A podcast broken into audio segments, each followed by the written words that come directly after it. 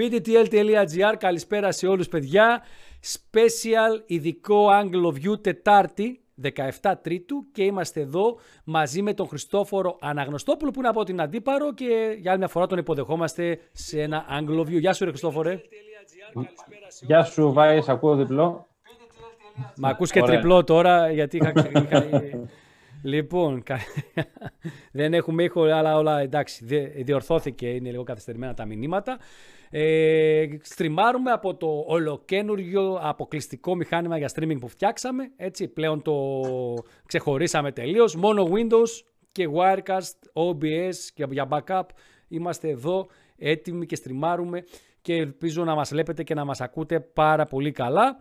Ε, Καλησπέρα σε όλους όσους μπήκανε τώρα, MTB Films, ε, Ιωάννης Παπαστερίου, ε, ο Τέο 12, ο Θάνος Τσαρουχάς, ο, ο Χρήστος ο Πανίδης, ο, ο Γιάννης ο Μαρκαντώνης, ο Σάκης ο Μπιλέτσιος, ο Κωνσταντίνος Μαρκέζης, ο Κώστας.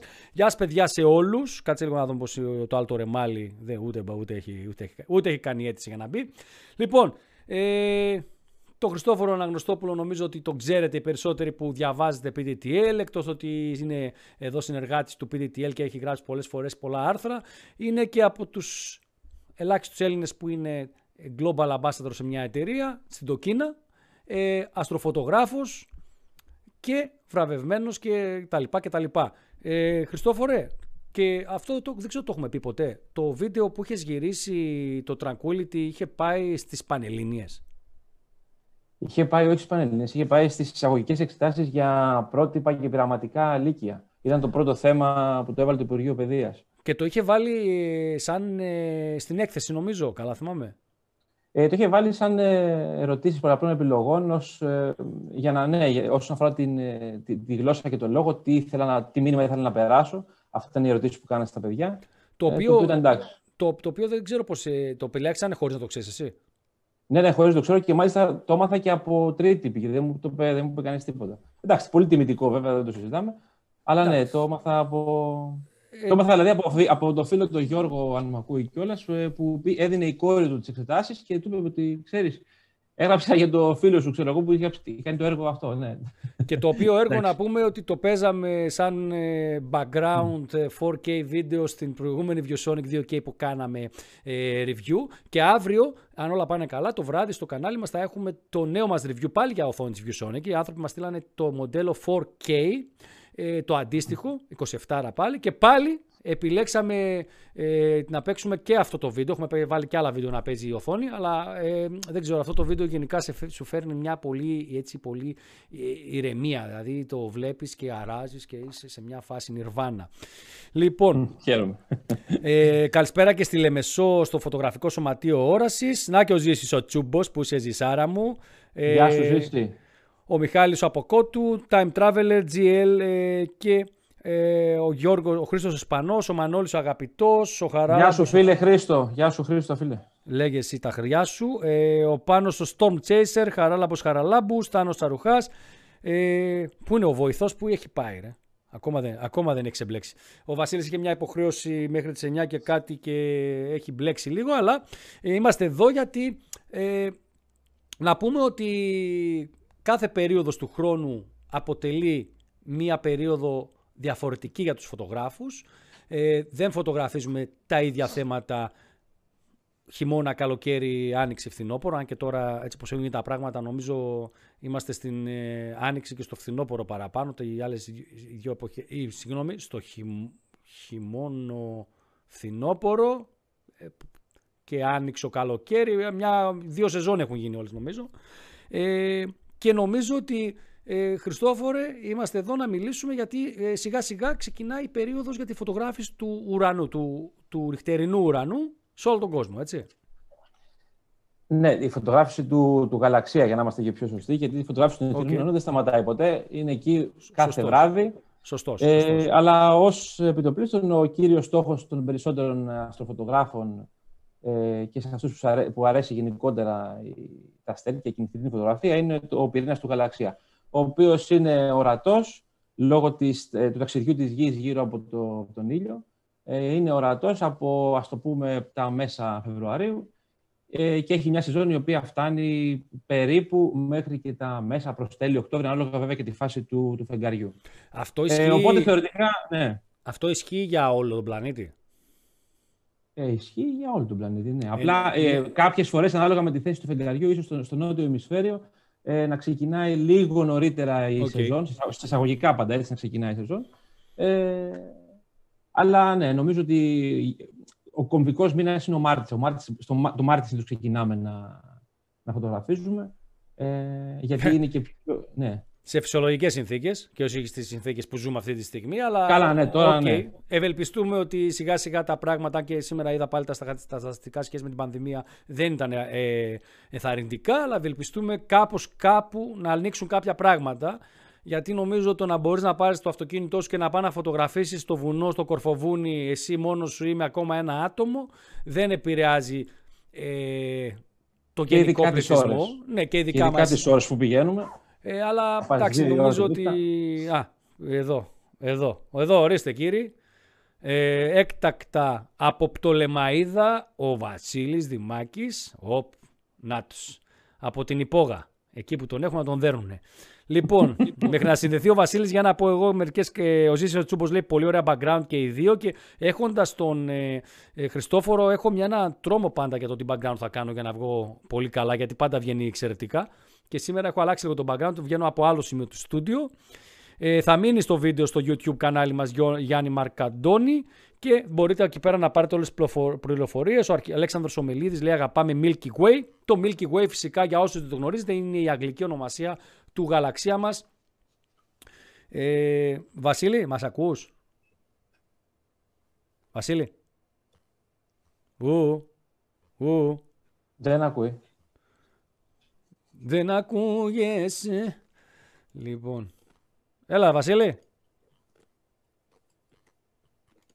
Όπα, κολλήσαμε λίγο. Κάτσε να ξεκολλήσουμε. Γιατί είναι και το καινούριο το μηχάνημα το οποίο έχει κολπάκια. Λοιπόν, Βασίλη. Βασίλη. Λοιπόν, να συνεχίσουμε εμείς μέχρι να συνδεθεί ο Βασίλης. Έτσι, να άμα μπαίνει τελευταία στιγμή, ε, μπορεί να βγει κάποιο πραγματάκι. Το, το Zoom γενικότερα νομίζω ότι δεν είναι και πολύ αξιόπιστο σε αυτό το κομμάτι. Το κομμάτι δηλαδή του τι γίνεται με τον ήχο, τα συνδέεται κάποιος. Έλα, τεστ. Κάτι ακούσαμε. Το τεστ το ακούσαμε. Εσύ μας άκουσες; Λοιπόν, ε, ενώ κάναμε ένα τεστ χτες και η αλήθεια είναι ότι συνδεθήκαμε και δούλεψε μια χαρά γιατί ο Βασίλης είναι στην Πτολεμαίδα, ήταν εκτός έδρας. Παίζει μπαλίτσα εκτός έδρας. Ε, λοιπόν, ε, Χριστόφορ, άρα Milky Way από ε, Μάρτι μέχρι και Οκτώβρη λέμε περίπου. Αλλά νομίζω ότι είναι και η περίοδος που γουστάρουμε να το φωτογραφίσουμε. Δηλαδή, γιατί μπαίνει μέσα το καλοκαίρι, έχουμε την ε, ένα μέρος της άνοιξης, ένα μικρό μέρος του φθινοπόρου, αλλά δηλαδή έχουμε τις συνθήκες να μπορούμε να μείνουμε και εκτός σπιτιού όλο το βράδυ, ειδικά όσον αφορά την Ελλάδα, έτσι. Έτσι, έτσι. Λοιπόν, ε, για πες μας λίγο λοιπόν πέντε πράγματα για να ξεκινήσουμε καταρχήν ε, από πού θα έχεις, μπορεί να κάνεις share από πού γουστάρεις ξεκινάμε. Ε, το πρώτο, εντάξει, πάντα ξεκινάμε όταν επειδή μιλάμε για μια αρκετά απαιτητική, ένα αρκετά απαιτητικό είδος φωτογραφίας, το οποίο προφανώς απαιτεί να είσαι έξω κάποιες φορές μόνος σου, αν έχεις και παρέα ακόμα καλύτερα, σε, και να δουλεύεις σε, σε σκοτεινές περιοχές, ε, απομακρυσμένες. Οπότε όλα νομίζω ξεκινάνε από μια πολύ πολύ καλή προετοιμασία. Ε, να ψάξεις να βρεις το μέρος που θέλεις να πας. Αν είναι ιδανικό, βέβαια, ακούγεται κάτι ο Βασίλης από το υπερπέρα. Έχουμε νέο μικρόφωνο, είμαι εκτός έδρας, είμαι λίγο προσδορισμένος. Τι, τι, τι μικρόφωνο έχουμε, Άκου, βάλε να ακούσεις πώς ακούγεσαι, ρε, να μας τρελάνεις. Τι έγινε,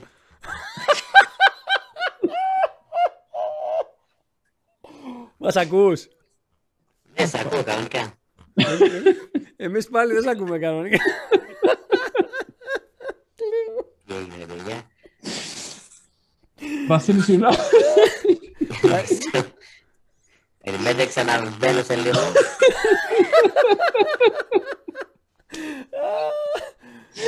Και Και πρέπει να πω ότι, ότι αποκλείεται να το έχει κάνει επίτηδες. Έχει πάντως να πούμε λίγο αυτό για να το δικαιολογήσω ότι ε, πήρε το καινούργιο μικρόφωνο της Rode το USB, ε, αυτό που κάνει 100 ευρώ περίπου.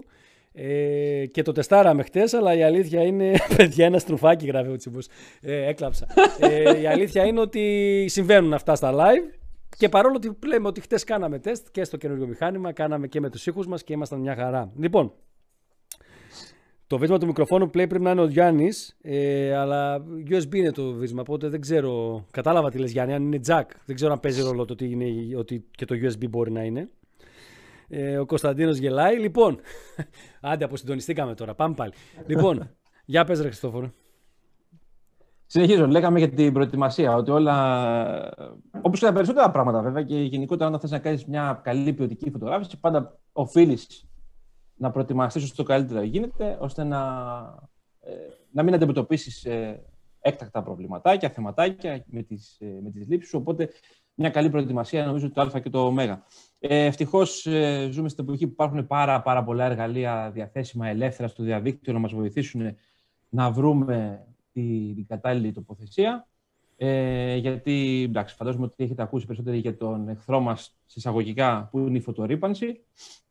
Και ο Έλλον Μάσκ. Και ο Έλλον Μάσκ τώρα με τα Starlink, όπου φαντάζομαι ότι σε λίγο καιρό η αστροφωτογραφία θα είναι ξέρω εγώ, συλλεκτικό, όποιος πρόλαβε, ας πούμε, έκανε ε, εικόνες. Λες τόσο πολύ; Ε, εντάξει, βέβαια είπε ότι θα, θα σηκώσει λίγο παραπάνω την τροχιά των δορυφόρων και θα γυρίσει και τα κάτωπτρα για να μην γυαλίζουν τόσο πολύ, αλλά όπως και να το κάνεις. Ε, και τώρα, μα και τώρα και πριν βγουν τα Starlink, πάλι καταγράφαμε δορυφόρους που γίνεται χαμός πάνω στο. Τώρα με ακούτε κανονικά; Τώρα ναι, τώρα ναι. Πριν πώς μου ακούγατε ρε παιδιά. Ε, στρουφάκι. Ε, σαν, σαν στρουφάκι. Σαν στρουφάκι. άμα, άμα βάλεις replay και ακουστεί, ακούσεις, καταρχήν αυτό το κομμάτι να σου πω ότι θα κοπεί και θα μπαίνει και θα είναι το κλείσιμο όλων των εκπομπών που θα κάνουμε από εδώ και πέρα. δηλαδή πραγματικά δεν υπάρχει φίλε.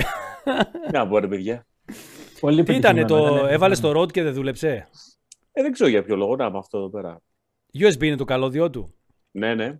Και παρόλο ότι χτε κάναμε τεστ. Τέλος πάντων, δεν πειράζει. Κάνα, ναι, αυτό με κάνει εντύπωση. Τέλος πάντων. Έβαλα τα κλασικά τα... Sorry για το interruption. Πάμε. Εντάξει, δεν πειράζει. Ήταν πολύ ευχάριστο. Ήτανε, ε, πρέπει να κλαίνε από Κύπρο μέχρι Αλεξανδρούπολη και Ιωάννη φίλε, να ξέρεις. λοιπόν, τέλος πάντων. Ε, Πω, πω, δεν θα γίνει, δεν θα μιλήσουμε για τις φωτογραφίες έτσι όπως πάμε. Λοιπόν, ε, Elon Musk λοιπόν και είπαμε και φωτορύπανση, οπότε συνεχίζεις Χριστόφορε, sorry παιδιά όσοι παρακολουθείτε, αλλά να πούμε ότι η εκπομπή θα είναι διαθέσιμη και σε podcast, βέβαια ο Χριστόφορος θα κάνει και κάποια share screen, οπότε όσοι μας ακούτε στο podcast θα πρέπει να μπείτε αν θέλετε να τα δείτε αυτά που θα δείχνει ο Χριστόφορος και για τα οποία θα μιλάμε στο YouTube. Ε, αλλά θα είναι και στο podcast κανονικά στο Angle of View. Πάμε. Ε, συνεχίζουμε, ναι. Έλεγα ότι υπάρχουν πάρα πολλά εργαλεία ελεύθερα διαθέσιμα πλέον, τα οποία μπορούμε να χρησιμοποιήσουμε για να κάνουμε την προετοιμασία των λήψεών μας. Ε, ξεκινήσαμε και είπαμε το βασικότερο βέβαια ότι ε, η σεζόν ας πούμε, ξεκινάει από το Μάρτιο και ολοκληρώνεται περίπου τον, τον Οκτώβριο. Ε, η επόμενη κίνηση που πρέπει να κάνουμε είναι να εντοπίσουμε ένα, όσο μπορούμε να βρούμε ένα μέρος το οποίο έχει ε, όσο λιγότερη φωτορύπανση. Ε, Κάτσε να κάνουμε και ένα share screen τώρα, γιατί υπάρχουν. Βέβαια, Χριστόφορε, ε, okay, να βρούμε ένα μέρος που έχει όσο δυνατόν mm-hmm. λιγότερη φωτορύπανση, αλλά αυτό το μέρος πρέπει φωτογραφικά να έχει ένα πολύ, κάτι ενδιαφέρον. Δηλαδή, ε, γιατί μιλάμε. Αυτό πολλές... ήταν το επόμενο κομμάτι που θα έλεγα, αλλά πρώτα υποτίθεται ότι ε, συζητάμε να πάρουμε σε ένα μέρος το οποίο ας πούμε δεν έχει πάει ξανά. Σωστά. Οπότε πρέπει να, όσο δυνατόν γίνεται, από τα εργαλεία που έχει διαθέσιμα, ε, να μπορέσεις να πάρεις μια πρώτη γεύση, ας το πούμε, τι περίπου θα αντιμετωπίσεις εκεί. Είτε όσον αφορά π.χ. δυσκολίες, να έχει κάποιο σημείο το οποίο έχει κάποιο ύψος, κάποιο ύψος, με κάποια, κάτι ζώα τέλος πάντων, άγρια ζώα. Ε, ή να δεις αν έχει κάποιο σημείο ενδιαφέροντος για να το θέσεις ως foreground μετά στην εικόνα σου και να δώσεις πιο πολύ ενδιαφέρον και να βάλεις το γαλαξία στο πίσω μέρος τη εικόνας και να έχεις μια πάρα πολύ όμορφη εικόνα σαν αποτέλεσμα.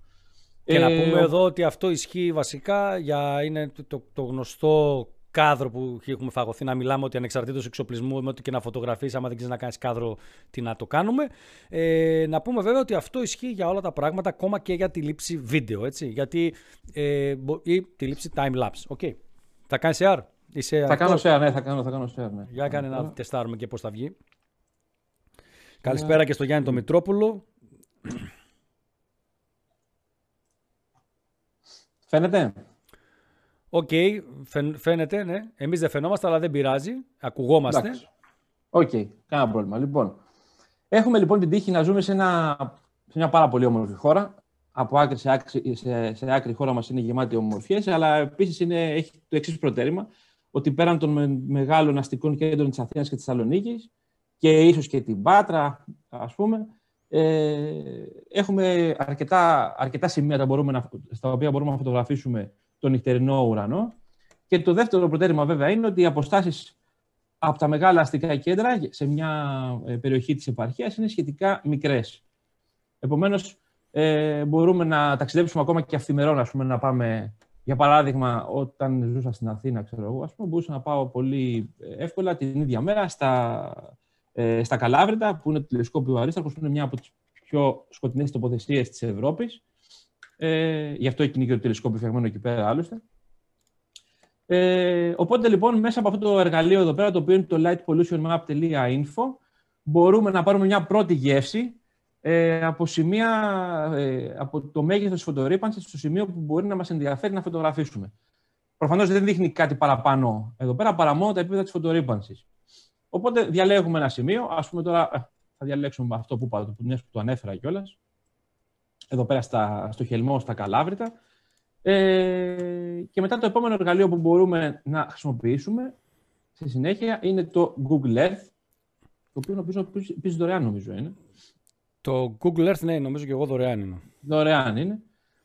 Τέλος πάντων, ε, ζουμάρουμε.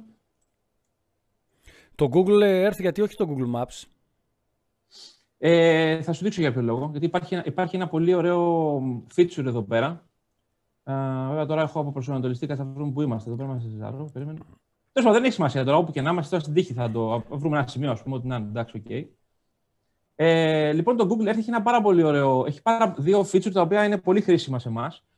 Να πούμε ε, ότι, πρώτον... sorry να σε διακόψω, να πούμε ότι το Google Earth είναι ένα λογισμικό δωρεάν της Google. Στην ουσία είναι σαν να έχεις το Google Maps, αλλά μπορείς να το χρησιμοποιήσεις και offline. Δηλαδή, σωστά δεν λέω, offline το χρησιμοποιείς, δεν το χρησιμοποιείς; Offline, offline, ναι, offline. Άρα, άρα θέλω να σας πω ότι φαντάζομαι ότι υπάρχει και app, ε, Βασίλη, Βασίλης είναι στο mute, ε, υπάρχει και app, ε, αλλά αν, δεν, αν έχετε ένα laptop μαζί σας, ας πούμε, και εκτός αν είσαστε, μπορείτε να το χρησιμοποιείτε και στο πεδίο.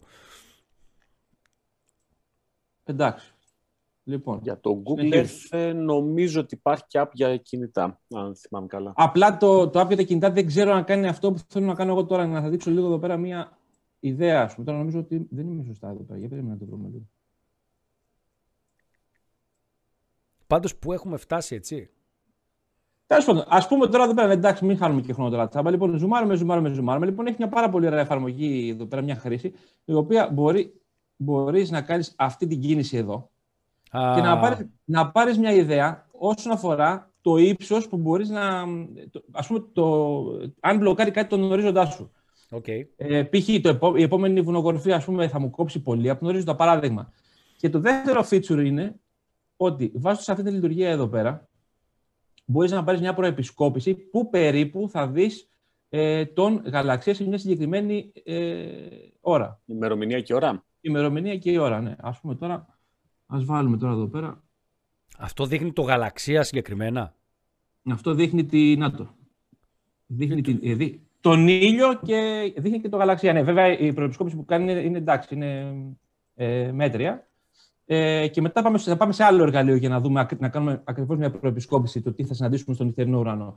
Αλλά σε πρώτη φάση όμως ε, είναι ένα χρήσιμο εργαλείο ε, ώστε να μπορείς να, να ξέρεις πού περίπου, ας πούμε, σε ένα σημείο ενδιαφέροντος, τι, τι περίπου θα συναντήσεις.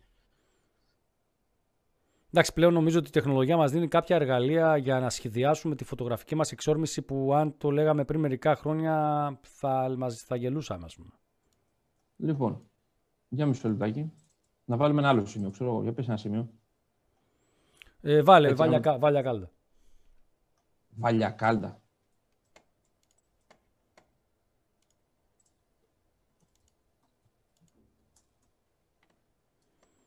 Νομίζω η Βάλια Κάλτα είναι τα πιο σκοτεινά σημεία ε, στην Ελλάδα και μάλιστα συζητούσαν κάποια στιγμή, μου έχει πει κάποιος εκεί που έχει επιχείρηση στη, σε, κοντά στην περιοχή, ότι συζητούσαν κάποια στιγμή να κάνουν αστεροσκοπείο εκεί κοντά Ε... Έχει ένα street view ακόμα και στα βουνά στο... Στην εφαρμογή; Από ό,τι βλέπω. Ε, το, έτσι, μια χαρά. το, γυ- στο γυρίζει και κάπως έτσι λίγο περίεργα. Δεν ξέρω αν Μμμ. φαίνεται. Α, Εθνικό Λοιπόν. Πάρκο Φίκουαου. Ναι, ναι, ναι, ναι. Εδώ πέρα μέσα στη... στην Τύμφη. Λοιπόν. Ας πούμε λοιπόν τώρα, ναι, ας κάνουμε πάλι το ίδιο κολπάκι. Ας ζουμάρουμε, ζουμάρουμε, ζουμάρουμε. Φτάνουμε σε ένα σημείο, ας το πούμε, ξέρω εγώ, εδώ παράδειγμα.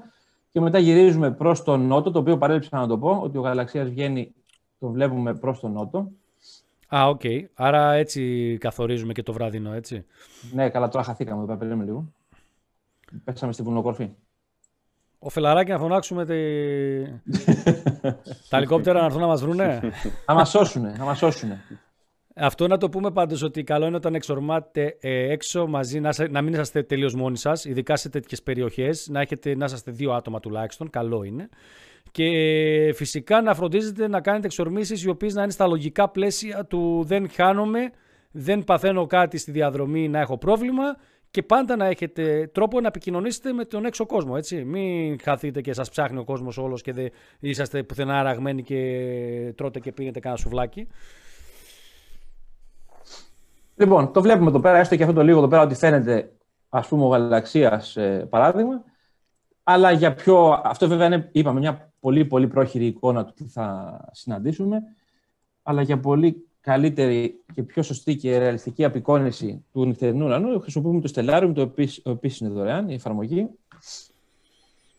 Έχουμε στα χέρια μας δωρεάν εφαρμογές που πραγματικά είναι απίστευτες και στο κομμάτι του τι σου δείχνουν και στο κομμάτι του πώς μπορείς να τις χρησιμοποιήσεις, έτσι. Στο οποίο ορίζουμε την τοποθεσία. Θα βάλουμε τώρα. Θα βάλουμε Θεσσαλονίκη, ξέρω εγώ. Ας βάλουμε Θεσσαλονίκη. Έτσι για το καλό. Λοιπόν,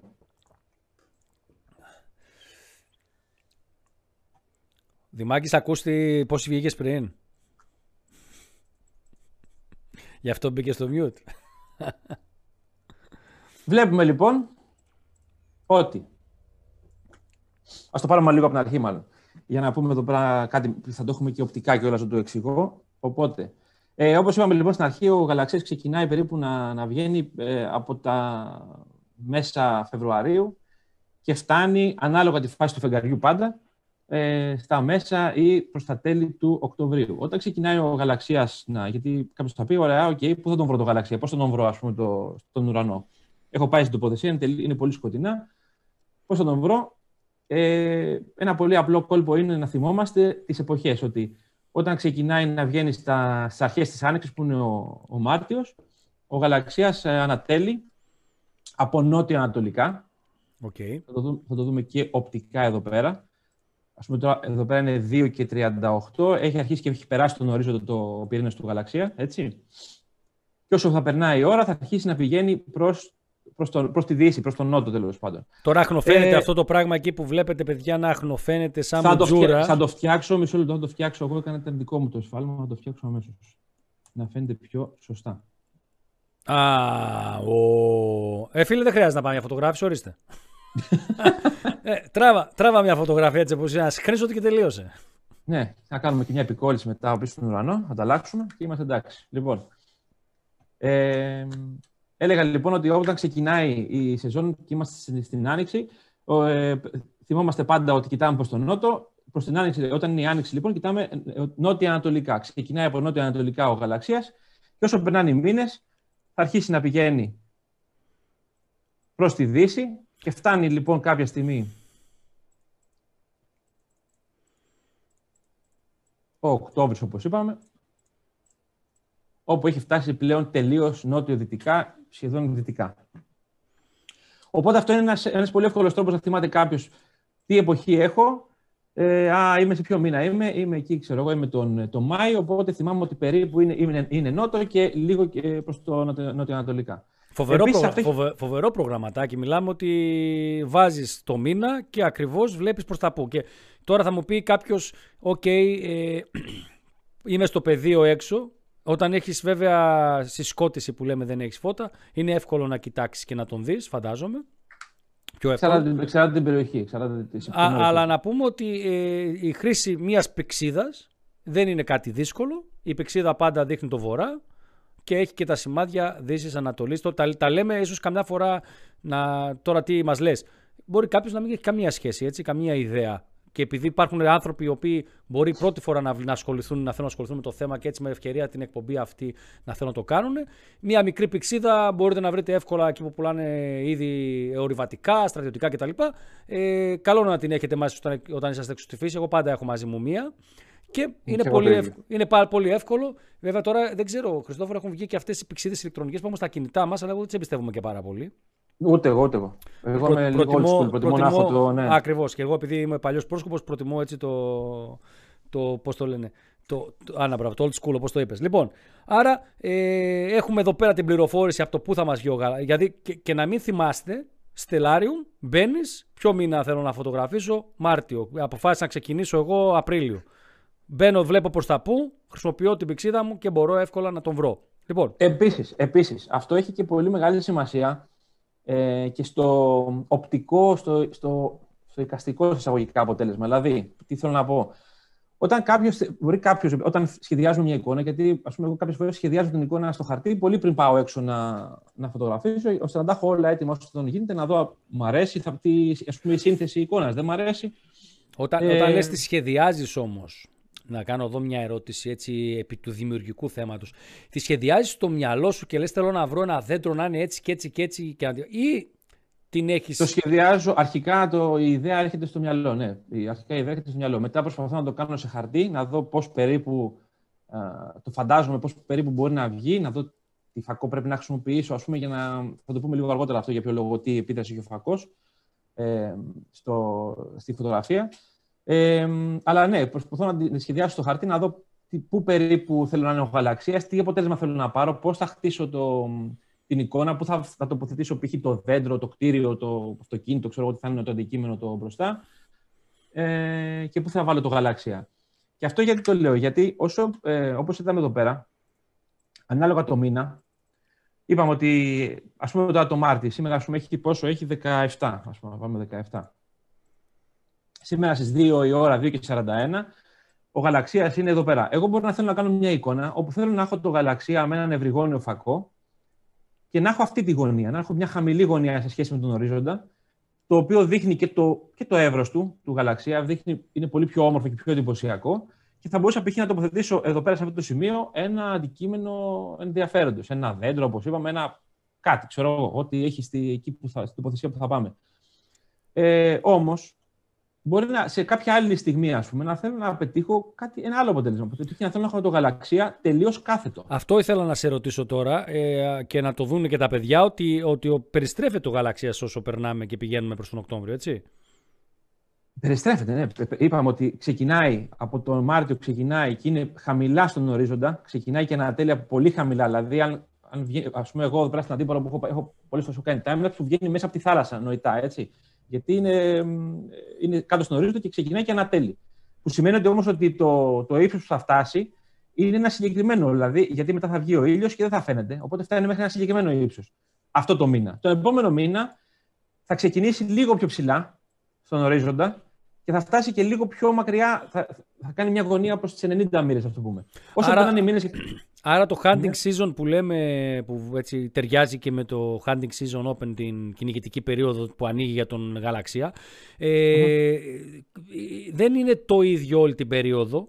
Δηλαδή, ανάλογα με την περιστροφή, που, με το πώς βγαίνει, να το πω έτσι πιο απλά, ε, και τις εικόνες που έχω σκεφτεί να κάνω, δεν είναι απαραίτητο ότι αυτές τις εικόνες που έχω σκεφτεί να κάνω δεν μπορώ να τις κάνω μέχρι τον Οκτώβριο όλους τους μήνες. Δηλαδή, αυτό που λες, ότι όταν είναι πιο οριζόντια, μπορώ να κάνω μια πιο οριζόντια λήψη, ενώ όταν είναι πιο, μια κάθετη πρέπει να κάνω λογικά μια πιο κάθετη, οπότε πρέπει να προσαρμόσω το όραμα της φωτογραφίας, της εικόνας που θέλω να κάνω πάνω και στους μήνες που θα χρησιμοποιήσω, δηλαδή που θα βγω έξω να φωτογραφίσω. Να το πούμε αυτό, να είναι ξεκάθαρο. Ένα, ένα χαρακτηριστικό παράδειγμα, ας πούμε, είναι ότι ε, επειδή είναι και πολύ δημοφιλές και είναι και αρκετά εντυπωσιακό, βέβαια, δεν το συζητάμε, το πανόραμα του γαλαξία που κάνουν ε, αρκετοί αστροφωτογράφοι, ε, που κάνουν, χρησιμοποιούν τεχνική πανοράματος με κάθετες λήψεις αρκετές και τις ενώνουν και, τις, και βγαίνει ένα ωραίο και φαίνεται 180 μοίρες της, ε, ε, του, του γαλαξία. Ε, αυτό δεν μπορεί να γίνει, ας πούμε, μετά τον ξέρω εγώ, Ιούλιο. Δεν μπορεί να γίνει, γιατί ο γαλαξίας, λόγω του καλοκαίρι, ο ήλιος φωτίζει μέχρι ξέρω, τις 9, 9.30, 10 η ώρα. Έχουμε ακόμα αυτό το, το φως από τον ήλιο, το, το βαθύ μπλε, ας πούμε. Ε, ε, άρα σημαίνει ότι όταν πέσει το σκοτάδι, γύρω στις 10.30-11 παρά το, ας πούμε, τον Ιούλιο, ο γαλαξίας είναι ήδη στις 90 μοίρες. Άρα δεν μπορώ να ξεκινήσω να κάνω τη διαδικασία του πανοράματος. Οπότε, αν θέλω να κάνω, έχω σκοπό να κάνω μια εικόνα με πανόραμα του γαλαξίας, θα ξέρω ότι πρέπει να το κάνω πριν τον Ιούνιο. Έτσι. Άρα αυτό είναι πάρα πολύ σημαντικό για το πόσο θα, πώς θα σχεδιάσουμε τις λήψεις που θα πρέπει να κάνουμε. Αυτό είναι και που λέμε ότι ο φωτογράφος φύσης ε, άγρια ζωής και γενικότερα, και άγρια ζωής θα βάλω μέσα γιατί τώρα ας πούμε μεταναστευτική περίοδος έρχονται άλλα πτηνά, άλλα ζώα, φεύγουν άλλα ζώα. Άρα ε, έχετε στο νου σας ότι αυτός, η, καμιά φορά ε, ε, αυτό που λέμε ότι έλα μου εντάξει θα πάω τον επόμενο μήνα να κάνω μια εικόνα στην, στην φάση της λήψης έξω δεν είναι ε, σωστή σκέψη.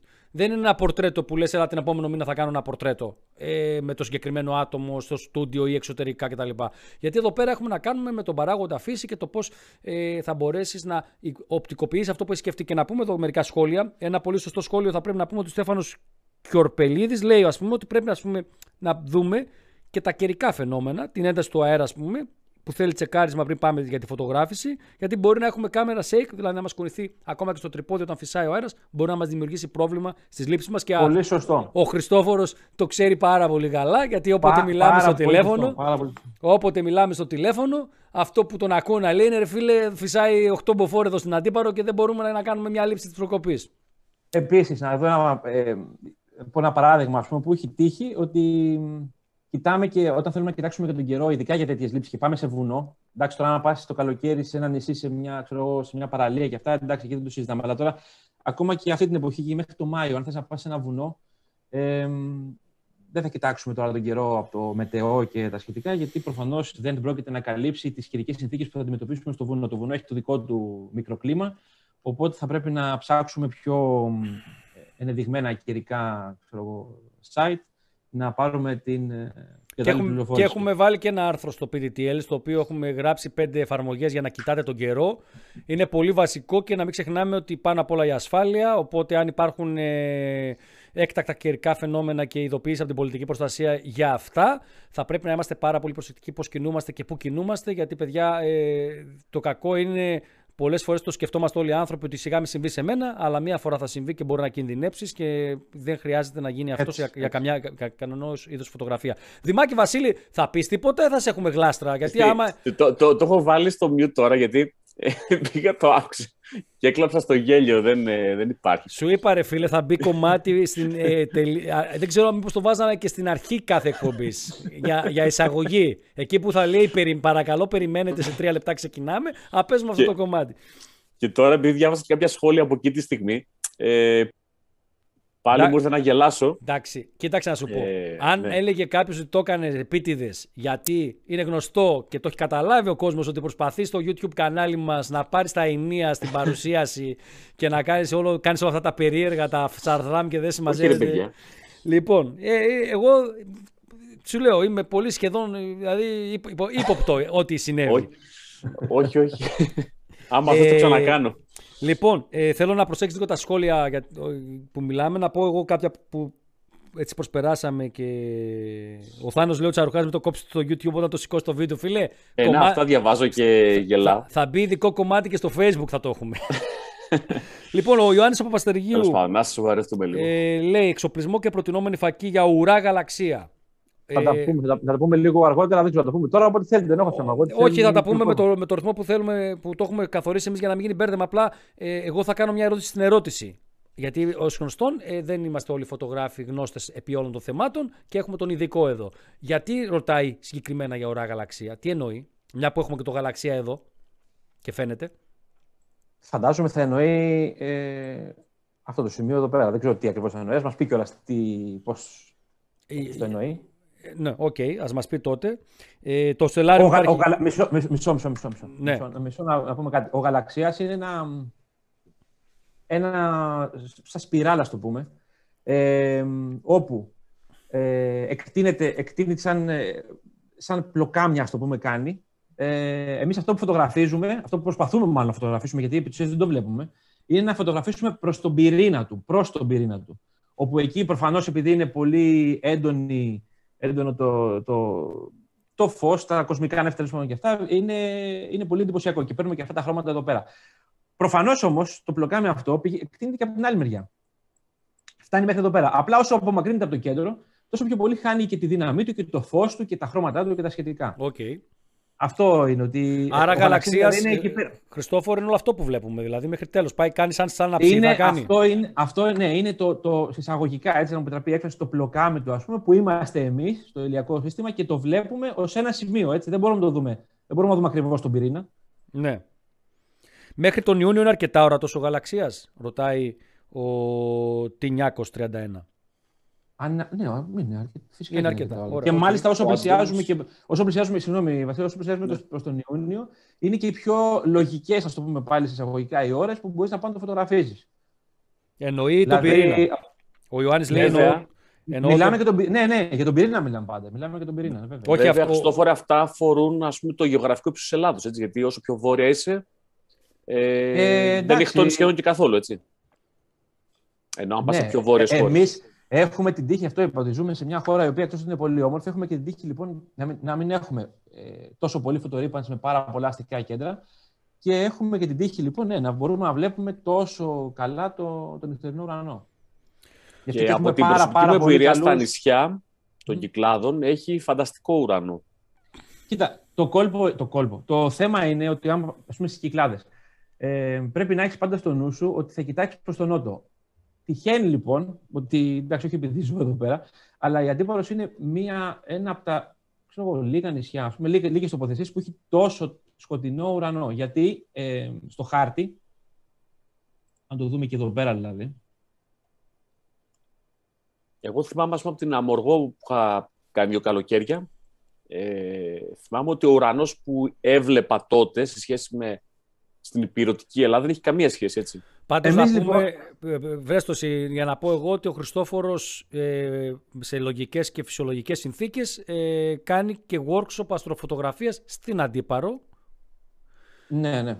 Εντάξει, τώρα με, με, την πανδημία έγινε αυτό που έγινε. Ok, okay, θα ξεπεραστεί κάποια στιγμή. Νομίζω ότι είναι ο κατάλληλος άνθρωπος όμως να κάνετε να συνδυάσετε διακοπές σε ένα πολύ ωραίο νησί ε, και να κάνετε και ένα workshop που να αξίζει και επιπλέον ε, στο, δεν ξέρω, το έχεις προλάβει, το έχεις κάνει το, έχεις κάνει το workshop στη, στα, στην Ήπειρο πάνω; Ναι, ναι, ναι, ναι, βέβαια. Έκανα και στην Ήπειρο. Έκανα και, και φέτος έκανα παρότι την πανδημία. Έκανα, βέβαια έκανα πολλά individual. Θα, θα, one. θα μας δείξει μετά το site του Χριστόφορος από που μπορείτε να ενημερώνεστε για το πότε έχει workshops κτλ. Είναι μια κατάσταση που θα ομολοποιηθεί κάποια στιγμή, φαντάζομαι, μέσα στο 22. Οπότε φαντάζομαι ότι θα μπορείτε να επικοινωνήσετε και με τον Χριστόφορο για να ε, προγραμματίσετε αν θέλετε να συμμετάσχετε σε κάποιο workshop. Αντίπαρος που είναι, για δείξει. Λέει, sorry, ναι. θα δείξει λέει ότι για αυτούς που ζουν σε πόλη μέχρι 100.000 κατοίκους μπορεί να βγει και μέσα από την πόλη, αλλά υπό προποθέσει και με στάκ 8 συν φωτό. Εντάξει, τώρα εγώ δεν μπορώ να πω κάτι τώρα σε αυτό. Ανάλογα τώρα σε ποιο μέρος είσαι, ανάλογα πάρα πολλά. Ανάλογα, ξέρω εγώ, πάρα πολλά. Ε, Πολλές προποθέσει.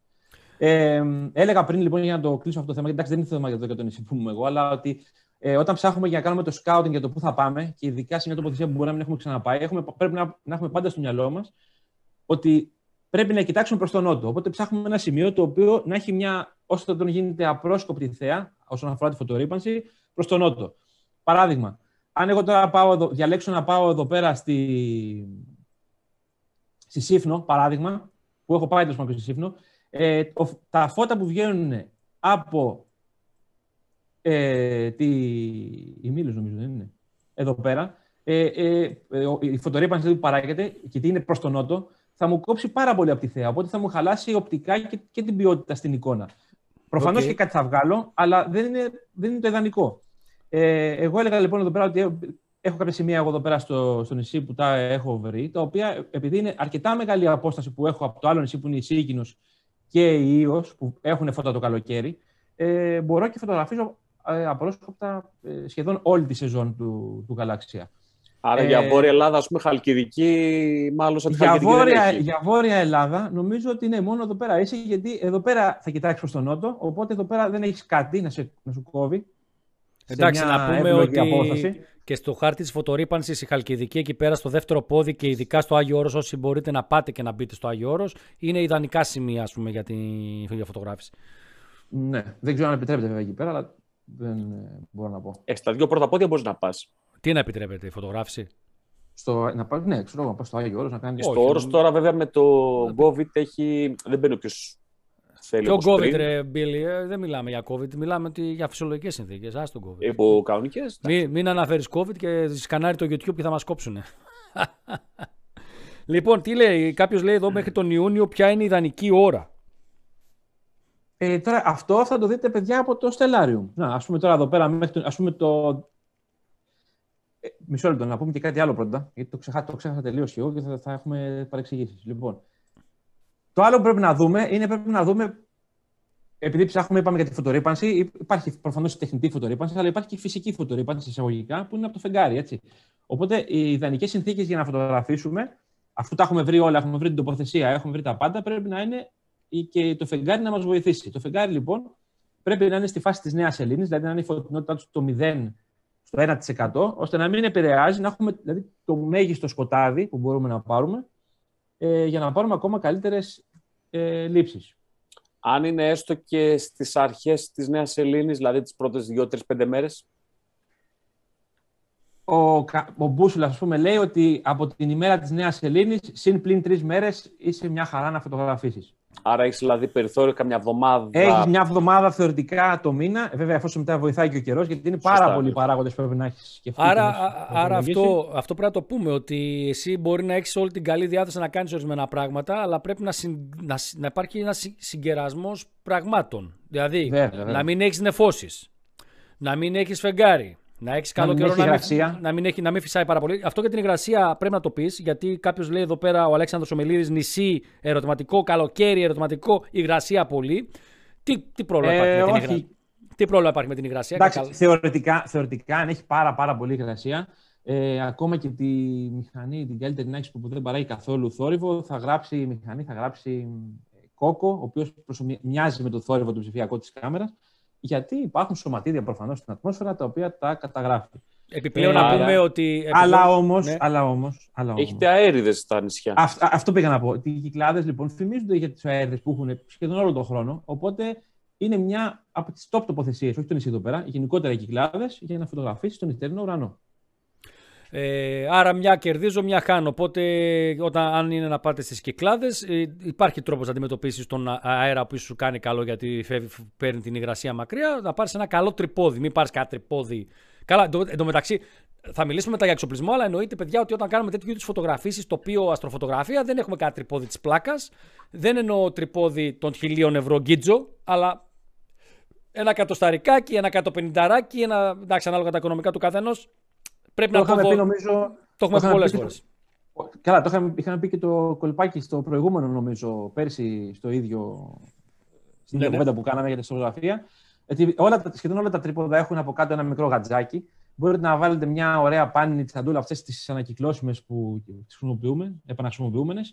Να την έχετε στην τσάντα μαζί τη φωτογραφική και όταν φτάσετε εκεί στο, το, στο σημείο, βάζετε την τσάντα κάτω από το, από το γατζάκι και μέσα στην τσάντα βάζετε μερικές πέτρες που θα βρείτε εκεί πέρα. Οπότε αποκτάτε ακόμα μεγαλύτερη στιβαρότητα και φτιάχνει και το κέντρο βάρους γενικότερα στο τρίποδο. Οπότε ακόμα και λίγο αέρα να έχει, γλιτώνεις μικροκαδασμού. Πρέπει να είναι καλά τα πόδια όμως, να δείτε δηλαδή, τα πόδια μην είναι πολύ λεπτά. Εννοείται, Γενικότερα να είναι ένα εννοείται. στιβαρό τρυποδάκι. Ε, αυτό το κόλπο με τις μοίρες στο Google Earth πώς το κάνει ο Χριστόφορος; Ποιο κόλπο ακριβώς με τις μοίρες; Ποιο κόλπο; Αυτό που έδειξες που είσαι σε, σε μια τοποθεσία. Αυτό, αυτό που λέει εδώ πέρα τι μοίρε που λέει, μήπως εννοεί. Α, Μπορεί. Αυτό το, το grid ε, είναι από το view, νομίζω. Από το από, menu. τα- από το view είναι, από εδώ πέρα, από, τις, ε, από την προβολή νομίζω είναι. Ναι. Εδώ στην εργαλειοθήκη, άμα βάλεις πλέγμα και μοίρες και τα σχετικά, τα βγάζει, δεν είναι κάτι. Αυτό. Υπάρχει τρυπόδι λέει, που να αντέχει στα 8-9 μποφόρ βοριά. Πού θα πας να φωτογραφίσει, αδερφέ; Πω, πω. Στα- Στο- στα στον- 8-9 μποφόρ. ε, Κοίταξε. Ακόμα και τα κινηματογραφικά, ξέρω, τα μεγάλα, τα Ναι. φυρία, ας πούμε, και πάλι δεν νομίζουν να το αντέξουν. Κοίταξε, άμα κρεμαστείς κιόλας από πάνω από το τρυπόδι και βάλεις και κανένα μαζί σου εκεί να κρεμιέστε από το γάτζο από κάτω. Εντάξει, νομίζω ότι πρέπει να είναι πολύ, πολύ τακτική ανάγκη να κάνεις μια φωτογράφηση με 8 και 9 μποφόρ για να πρέπει να το κάνεις αυτό το πράγμα. Βέβαια, αντιλαμβάνομαι ότι ο φίλος θέλει να καλύψει 100% το, προ- το να μην έχει πρόβλημα με, με, με μποφόρ 4, 5, 3 εκεί που μπορεί να είναι καλά για φωτογράφηση, αλλά ε, εντάξει. Τώρα μπορεί να υπάρχει κάποιο κινηματογραφικό από αυτά ειδικά που έχουν και τα πόδια κάτω. που έρχονται και ενώνουν στο κάτω μέρος τα κινηματογραφικά, τα βιντεοληπτικά, αυτά που έχουν οι κάμεραμαν, αλλά φίλε αυτό για να το μεταφέρεις μπορεί να είναι και πολλά και τα κιλά και να μην σε βολεύει. Ε, ιδανικά, να το πούμε αυτό γιατί εδώ έχουμε μια πολύ ωραία ερώτηση. Αυτό που είπε ο Time Traveler σχετικά αυτό, με τον κίνδυνο... Πες, το, πες το, πες το. Αυτό, αυτό ήθελα να πω. Ε, λέει τον κίνδυνο του να βγεις το βράδυ και να πας κάπου σκοτεινά. Πώς το αντιμετωπίζετε. Κοίταξε. Ζούμε σε μια από τις πιο ασφαλείς χώρες του πλανήτη. Ε, από την άποψη ότι είμαστε μια χώρα δημοκρατική, στην οποία ε, υπάρχουν, ε, υπάρχει ασφάλεια έξω όταν κυκλοφορείς, έτσι. Καλό όμως είναι, όπως έχουμε πει, πάντα να πέσει προφυλάξου. Δηλαδή, να, ξέρει κάποιο, να είσαι με κάποιον άλλον, ειδικά αν πας σε βουνό. Ε, ακόμα και σε απόκριμνες πλαγιές ε, ή γκρεμούς που έχει, θες να πάει να φωτογραφίσει κοντά σε θάλασσα, να έχεις κάποιον άλλο μαζί σου. Ιδανικά, μπορείς να έχεις και ένα σκύλο μαζί σου που βοηθάει. Ε, μπορείς να ε, έχεις, πρέπει να εξειδοποιήσει τους φίλους σου, τους γνωστούς σου, τη γυναίκα σου, το παιδί σου, το ξάδερφό σου, τον μπαμπά σου, τη μαμά σου, ότι θα είμαι εκεί. Έτσι. Βασικά νομίζω ότι κίνδυνο περισσότερο είναι όχι ανθρωπογενής, αλλά κυρίως του να μην ε, έχεις κάποιο ατύχημα. Γιατί τώρα στα βουνά στα λαγκάδια τώρα. Να σας πω από την εμπειρία μου. Τώρα, επειδή οι, μέρες, οι νύχτες, μάλλον όχι οι μέρες που έχω περάσει έξω, νομίζω είναι ξέρω, πάρα πολλές. Ε, το πιο σημαντικό νομίζω είναι εφόσον πας σε μια περιοχή την οποία δεν έχεις ξαναπάει ε, και αφού έχεις, είσαι διατεθειμένος να, να σπαταλήσεις ε, αρκετές ώρες ε, εκεί πέρα την, ε, τη νύχτα, ε, νομίζω ότι δεν πειράζει και, και τίποτα να πας και τρεις ώρες νωρίτερα και να έχει το φως της μέρας, να εγκληματιστείς, να δεις την περιοχή, ε, να δεις που υπάρχει κίνδυνος, αν υπάρχουν αγρία ζώα, αν υπάρχει κάποιο σπίτι που μπορεί ο άλλος να σου πει ότι ξέρεις, εδώ πέρα δεν θέλω να κάνει φωτογραφίες παράδειγμα. Δηλαδή χίλια, χίλια δύο πράγματα. Οπότε πηγαίνοντας δύο ώρες νωρίτερα, ακόμα με το φως της μέρα, και ειδικά τώρα όσο θα αρχίσει να ανοίγει ο καιρός και να καλοκαιριάζει και να έχουμε και πιο πολύ φως, νομίζω ότι δεν είναι και τίποτα. Εγώ να πω κάτι γενικό, ότι η φωτογραφία φύσης, αστροφωτογραφία, ε, τοπίο, άγρια ζωή, δεν είναι, δεν, νομίζω, εγώ προσωπικά πώ τη βλέπω, δεν είναι μόνο το κλικ. Είναι η εμπειρία όλη. Η εμπειρία, η εμπειρία. Δηλαδή το να πας να κάνεις αστροφωτογραφία, δεν μπορώ να το φανταστώ να μην έχεις το αντίσκηνό σου, να πας με το αυτοκίνητό σου κάπου να τα αφήσεις μέχρι να παρκάρεις ένα σημείο και να περπατήσεις, να πας να βρεις το ιδανικό μέρος και να την βγάλεις το βράδυ εκεί πέρα. Τώρα, έχει δίκιο ο φίλος του Άντιν Τάρβελ, γιατί αν, όπως το συζητούσαμε πέρσι με τον ε, Χριστόφορο, πας σε μια περιοχή που έχει αρκούδες, ας πούμε, θα πρέπει να έχεις πάρει τις προφυλάξεις σου ώστε να μην έχεις τέτοιο θέμα. Ή να μην έχεις θέμα από κάποιον που μπορεί να σου δημιουργήσει πρόβλημα. Παραδείγματος χάρη, είναι μια σωστή ερώτηση: Πού θα αφήσω το αμάξι μέσα στα σκοτάδια σε μια ερημική τοποθεσία που μπορεί κάποιος ενδεχομένως να περάσει, να μου το βρει, να μου το σπάσει κτλ. Όλα αυτά είναι προβληματισμοί που όλους, όλους μας, μας, μας, μας αφορούν και όλοι μας τα σκεφτόμαστε, αλλά σκεφτόμαστε πάντα σε φυσιολογικά πλαίσια, έτσι. Ε, καλό να έχεις προφυλάξεις. Τηλέφωνο, εγώ θα έλεγα, εάν κινείστε πολύ έξω στη φύση και κινείστε και σε περιοχές που είναι απομονωμένες, που μπορεί να μην έχει σήμα κινητού, Βασίλη Δημάκη, βλέπε σκρά. Γιατί με τον Βασίλη το Δημάκη είχαμε πάει στο σκρά και πέσαμε σε μια περίπτωση που κατεβήκαμε το αυτοκίνητο από, μια, ε, από ένα δρόμο που δεν έπρεπε να κατεβούμε και που εκεί που βρεθήκαμε με τα μάξι να μην μπορεί να ανέβει αυτόν τον δρόμο, δεν είχαμε σήμα στα κινητά μας. Ιδανικά λοιπόν θα έπρεπε να έχουμε ένα VHF, μια συσκευή η οποία να μπορεί να εκπέμψει σε κατάσταση ανάγκης, σε κανάλι ανάγκης, οπότε να το έχουμε πάνω μας και να πούμε σε κατάσταση ανάγκης. Μια φωτοβολίδα. Πρέπει να είμαστε καλά προετοιμασμένοι όταν. Βέβαια, εκεί θυμάσαι ότι η ψυχραιμία μου έπαιξε μεγάλο ρόλο. Έτσι. Έτσι, Δημάκη, γιατί. Βέβαια, άμα... τώρα να πούμε, για να μην αποθαρρύνουμε και τον κόσμο όμως, ότι δεν χρειάζεται να πας και σε όλα τα βουνά πάνω να οργώσει πάνω τι κορφέ, τα πιο επικίνδυνα σημεία για να βγάλεις τα αστέρια. Έτσι, υπάρχουν σημεία που είναι πολύ πιο προσιτά, που μπορείς να αφήσεις το αυτοκίνητό σου πάρα, πάρα πολύ κοντά. Οπότε να νιώθεις και μια σχετική ασφάλεια, ειδικά αν είναι η πρώτη φορά που, από τις πρώτες φορές που βγαίνεις έξω να κάνεις αυτό το είδος φωτογραφίας. Οπότε μην ε, υπάρχει νομίζω λόγος για άγχος. Εντάξει, εδώ δίνουν ρέστα με τα σχόλια. Ε, Βασίλη. Ο Τάσος ο Νικολακόπουλος λέει: Μου ζήτησε ο Χριστόφορος να του κάνω μια ερώτηση. Δεν έχω το ρωτήσω τίποτα. Απλά θέλω να του πω και πάλι ότι είναι απλά κορυφαίο και τον αγαπώ. Τάσος Τριζόνιο. Γεια σου, ρε Τάσο. Ο... Το έγραψε δεύτερη φορά καημένο ο Τάσος και δεν το είπαμε για την πρώτη φορά. Εδώ μεταξύ ο Τινιακός που μου είπε ότι τονίζεται στο όμικρον αν ειδοποιήσει τη γυναίκα σου είναι υποδιαπραγμάτευση και αν θα πας. Σωστό και αυτό. Ε, ε, ε, τι θα πεις, ρε φίλε; και να σου πω κάτι. Τι, να, θα πεις ότι θα είμαι έξω το βράδυ και θα πάω για μπύρες; Ξέρω εγώ. Πώς θα, πώς θα το δικαιολογήσεις. Ε, και ο Ιωάννης ο Παπαστερίου λέει ότι αυτό που λέγαμε και τώρα, ότι, που είπε και ο Χριστόφορος, ότι καλό είναι να κάνουμε και αναγνωστικές διαδρομές την ημέρα πριν πας βράδυ κάπου σε μέρη που δεν ξέρεις. Εδώ ο Timer Travel Ανδρέας Κατακόσμων λέει πιο πολύ ρωτάω για την εγκληματικότητα, δηλαδή ένα σούνε το διπλοσκέφτομαι για παράδειγμα. Δεν ξέρω, επειδή είμαστε Θεσσαλονίκη εδώ. Που, που είπε, συγγνώμη, δεν είναι Σούνιο στην Αθήνα. Γιατί το Σούνιο. Εντάξει, το Σούνιο τώρα ναι. Ε, ε, εντάξει, Φημίζεται. Το... Ε, τι, δεν, δεν φημίζεται. Απλά είναι, είναι το μοναδικό σημείο συσσαγωγικά πάλι που μπορείς στην Αθήνα, στον, στην Αττική να κάνεις λήψεις ε, του γαλαξία. Αλλά ε, εντάξει, δεν νομίζω ότι έχει τόσο πολύ. Κοίταξε, εγώ δεν πιστεύω ότι έχουμε τόσο μεγάλη εγκληματικότητα σε αυτή τη χώρα που να σε αποτρέπει από το να κάνεις εξορμήσεις. Βέβαια, πάντα θα το ξαναπώ, ε, να έχουμε τις λογικές προφυλάξεις που πρέπει να έχουμε. Τώρα, αν σου συμβεί κάτι που ποτέ δεν ξέρεις αν θα σου συμβεί κάτι, θα πρέπει να την είσαι ψύχρεμος και να το αντιμετωπίσεις ψύχρεμα το θέμα, έτσι. Ε, γιατί δεν μπορούμε κανείς να σου συμβουλέψει ότι όχι, μη πας γιατί έχει προ, μπορεί να έχεις πρόβλημα. Εμένα μου λέγανε ότι ταξίδευα στη Ρώμη και στη Βαρκελόνη και μου λέγανε εκεί να προσέξεις, θα σε κλέψουν και ποτέ δεν είχα πρόβλημα. Οπότε σχετικά είναι όλα. Ε, Εντάξει, επίσης, επίσης δεν χρειάζεται όταν να πάτε σε ένα τέτοιο μέρος το οποίο μπορεί και να έχει κάποιο κίνητο, δεν το ξέρω τώρα να σου πω την αλήθεια για το Σούνιο. Ε, δεν χρειάζεται να το κάνεις και πώ στο Facebook ότι εγώ σήμερα θα πάω στο Σούνιο να φωτογραφίσω. Να μια ωραία ερώτηση από τον φίλο του Σταύρο Ταφ που λέει πέραν από το θέμα της φωτορύπανσης, έχει διαφορά αν φωτογραφίσω από παιδινό σημείο ή ορεινό; Ε, νομίζω πως όχι. Η διαφορά θα είναι ε, αν υπάρχει κάτι που θα σου εμποδίσει την ορατότητα στον ορίζοντα για να δεις το γαλαξία ή όχι. Δηλαδή, αν μήπως, εσύ...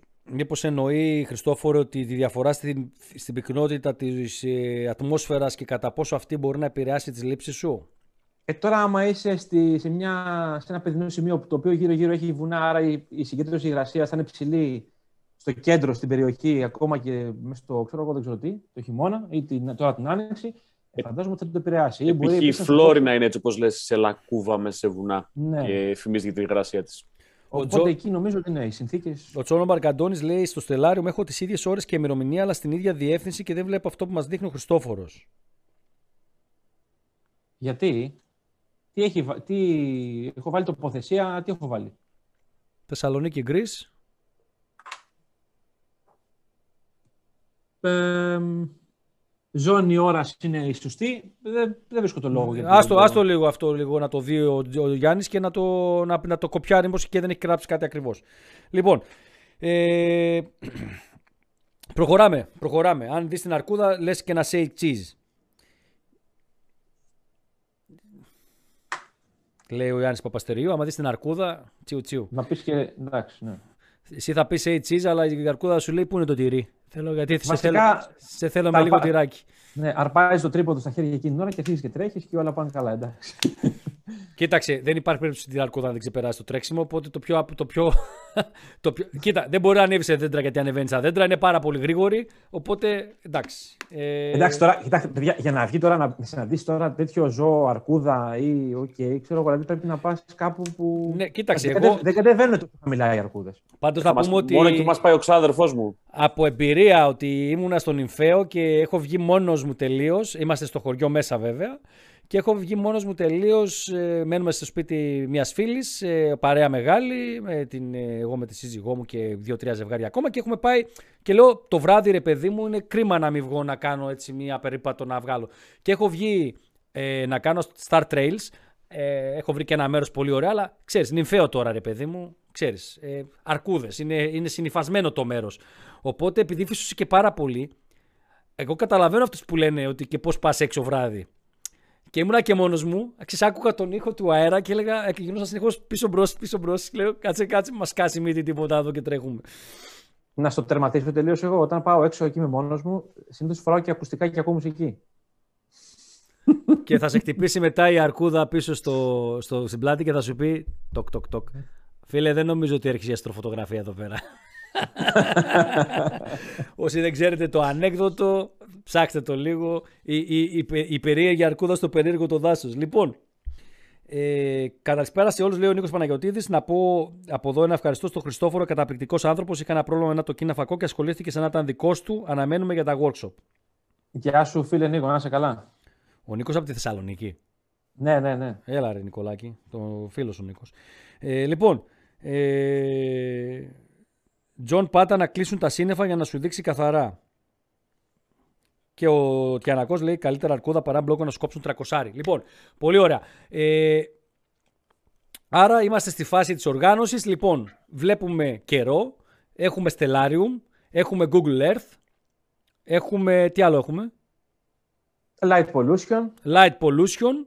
Άρα αυτά Έχουμε είναι... το, Moon- να βρούμε το, τη φάση του φεγγαριού. Ένα Google search ε, Moon Phase το βρήκαμε. με την Moon μία. Phase. Άρα έχουμε στην ουσία αρκετό σχεδιασμό και αυτό είναι ωραίο στην αστροφωτογραφία γιατί σε βάζει σε μια διαδικασία που δεν έχουν άλλα είδη φωτογραφίας, όπως ας πούμε μπορεί να είναι το street photography ή όποιο κάποιο άλλο είδη φωτογραφίας, καθώς σε βάζει μια διαδικασία από πριν να μπει στη. Αυτό εμένα μου αρέσει η προετοιμασία γιατί με βάζει στο mood. Ότι α, θα πάω Και να, εμένα μου κάνω, αρέσει πάρα πολύ. να κάνω εικόνες, α, θα γουστάρω, θα βγω έξω κτλ. Νομίζω και εμένα αυτό είναι το αγαπημένο μου μαζί με, τη, με τις λήψεις πραγματικές. Είναι το αγαπημένο μου κομμάτι στην όλη διαδικασία. Για προχωράμε ρε εσύ Χριστόφορε. Πα- Να, ε, είπαμε την προετοιμασία, αλλά να, να το πούμε γιατί πολλοί κόσμος μπορεί να μας βλέπει, μπορεί να αποθαρρυνθεί με όλα αυτά που λέμε. Ε, να πάμε λίγο στον εξοπλισμό, να πούμε ότι δεν χρειάζεται να έχεις απαραίτητα τον υπερ wow πανάκριβο εξοπλισμό για να κάνεις αστροφωτογραφία. Το έχουμε ξαναπεί, αλλά θα το ξαναπούμε.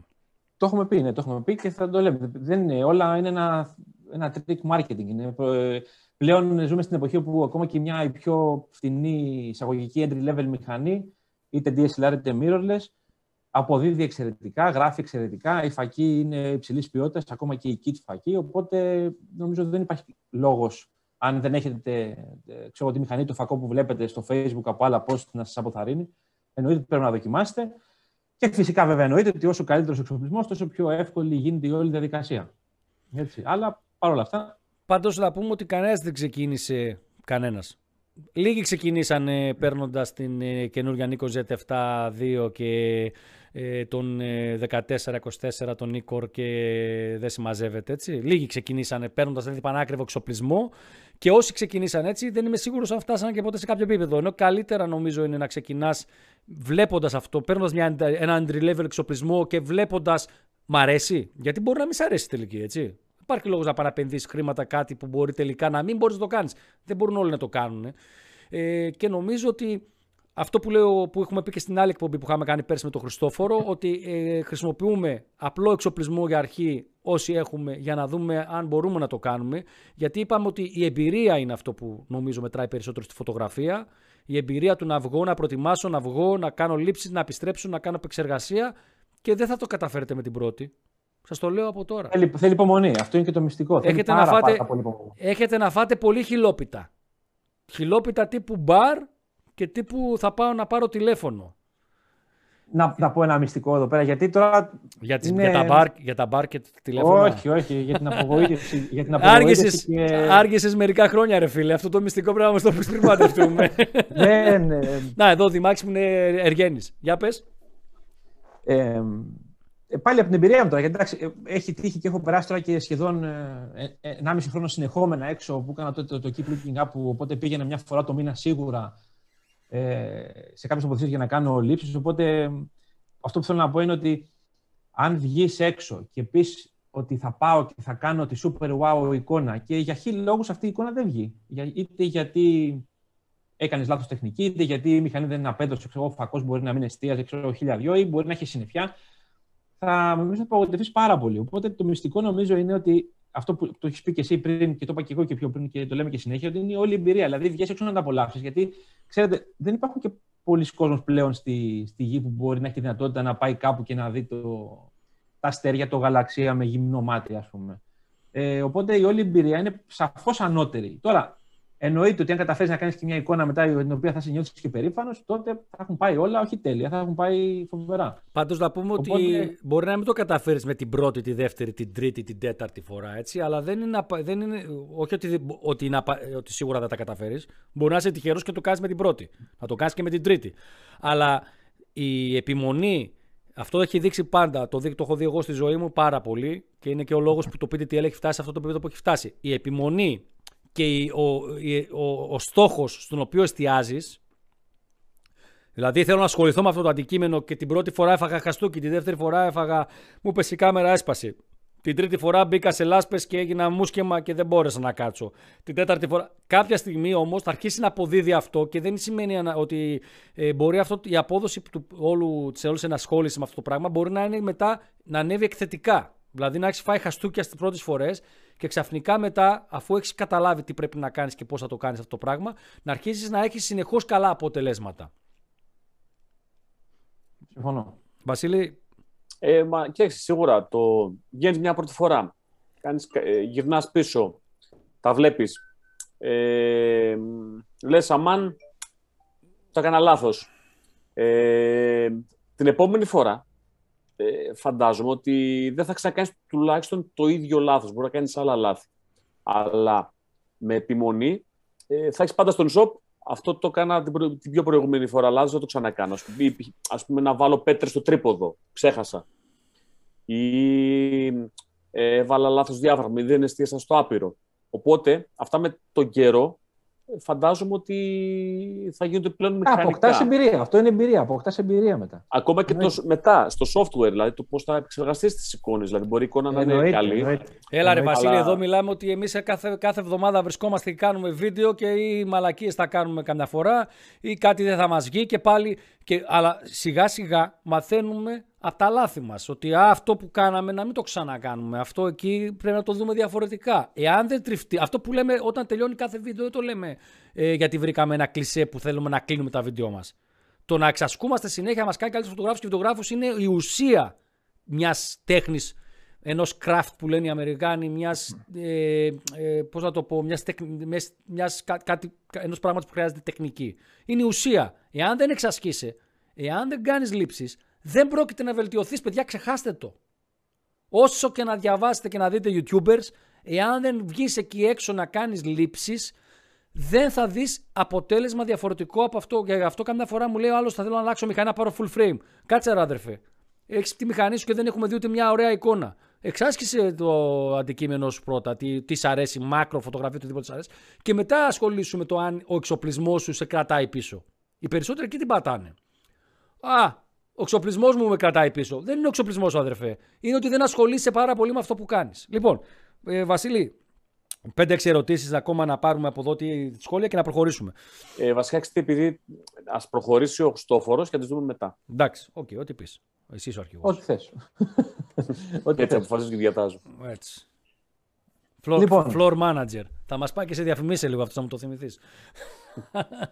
Ε, νομίζω ότι το στελάριο μου δεν ξέρω αν θα το χρειαστούμε άλλο σε αυτή τη φάση. Οπότε μπορώ να το κλείσω για να πάμε λίγο στα πιο. Γιατί φαντάζομαι ότι επειδή άκουσα ότι ενδιαφέρεται ο κόσμος για εξοπλισμούς και ρωτάνε, να το πάμε κατευθείαν εκεί πέρα. Ε, οπότε να στο κλείσουμε αυτό εδώ πέρα. Ε, λοιπόν, εξοπλισμός. Είπαμε λοιπόν ότι ακόμα και μια entry level μηχανή μπορεί αναλογικά να σου δώσει καλά αποτελέσματα. Ε, για μένα ε, το σημαντικότερο ε, είναι όμως ο φακός και όχι τόσο η μηχανή. Δηλαδή, ε, όπως είπαμε, πλέον οι περισσότερες μηχανές είναι ε, πολύ καλές ε, στις δυνατότητες που δίνουν και στην ποιότητα της εικόνας που δίνουν και στην πληροφορία που δίνουν στο αρχείο τους. Ε, διαχειρίζονται το θόρυβο πολύ, πολύ καλά, οπότε νομίζω ότι δεν υπάρχει θέμα εκεί. Παρ' όλα αυτά όμως, το φως, γιατί για φως μιλάμε, παρότι δεν φαίνεται, το φως αυτό της νύχτας λοιπόν, εισέρχεται στη, στο σένσορα, στον αισθητήρα μας, μέσα από τον φακό. Οπότε, όσο πιο ποιοτικός ο φακός, πιο ποιοτικά τα οπτικά στοιχεία που έχει μέσα, ε, τόσο καλύτερη η λεπτομέρεια που θα πάρουμε. Και ε, σε συνέχεια βέβαια αυτού, όσο πιο φωτεινός ο φακός, τόσο μεγαλύτερη πληροφορία θα πάρουμε. Οπότε, εάν κάποιος θέλει να επενδύσει και να αλλάξει κάποιος τον εξοπλισμό του, ας μην βιαστεί νομίζω να, να αλλάξει με τη μία τη μηχανή. Ε, θα μπορούσε να δοκιμάσει με έναν φακό, ξέρω εγώ, λίγο πιο φωτεινό ή πιο ευρυγόνιο ή δεν ξέρω τι, και ένα πιο ποιοτικό και να, πάρει, να δει μια διαφορά στο, στις φωτογραφίες του. ε, το διάφραγμα, όπως είπαμε, παίζει πάρα πολύ μεγάλο ρόλο, διότι ε, το διάφραγμα είναι αυτό που θα μας δώσει και τη, την ταχύτητα που θα εκθέσουμε, ε, να κάνουμε το long exposure τη νύχτα. Ε, γιατί όσο... Ε, μάλλον στο πάμε λίγο διαφορετικά τώρα, γιατί θα, το, θα μπερδευτούμε. Ε, εφόσον ο στόχος μας είναι να κάνουμε εικόνες οι οποίες είναι ε, του γαλαξία και να έχουμε ένα πάρα πολύ ωραίο και οξύ αποτέλεσμα, άρα τα αστέρια να φαίνονται σαν κουκίδες και όχι να είναι trails, τα αστρικά ίχνη, αυτό που είναι άλλη διαδικασία, ε, πρέπει ο χρόνος που θα εκθέσουμε να είναι συγκεκριμένος, ώστε να, να έχουμε μια, ένα οξύ αποτέλεσμα. Να μην, να μην καταγραφεί δηλαδή στον αισθητήρα μας κάποιο trail, την κίνηση δηλαδή, των, ε, της, περι- της περιστροφής της γης. Τώρα δεν ξέρω, το είπα, ακούς, πώς ακούστηκε, Βάη, πώς το είπα; Μια χαρά ακούστηκε, μια χαρά. Εντάξει, οκ, οκ. Όποιος δεν το κατάλαβε θα μας πει να το εξηγήσουμε λίγο παραπάνω. Ναι. Ε, εδώ να πούμε μια Το πάω, ερώτηση. το πάω λίγο ανάποδα αυτό τώρα, ναι. Ναι. Πάμε. Ε, δηλαδή, αν κάποιος έχει μηχανή crop, δεν θα έχει θέμα σε αυτού του είδους φωτογραφία όπως η συγκεκριμένη. Το λέω αυτός για τον παράγοντα θόρυβο, λέει ο Θάνος ο Τσαρουχάς.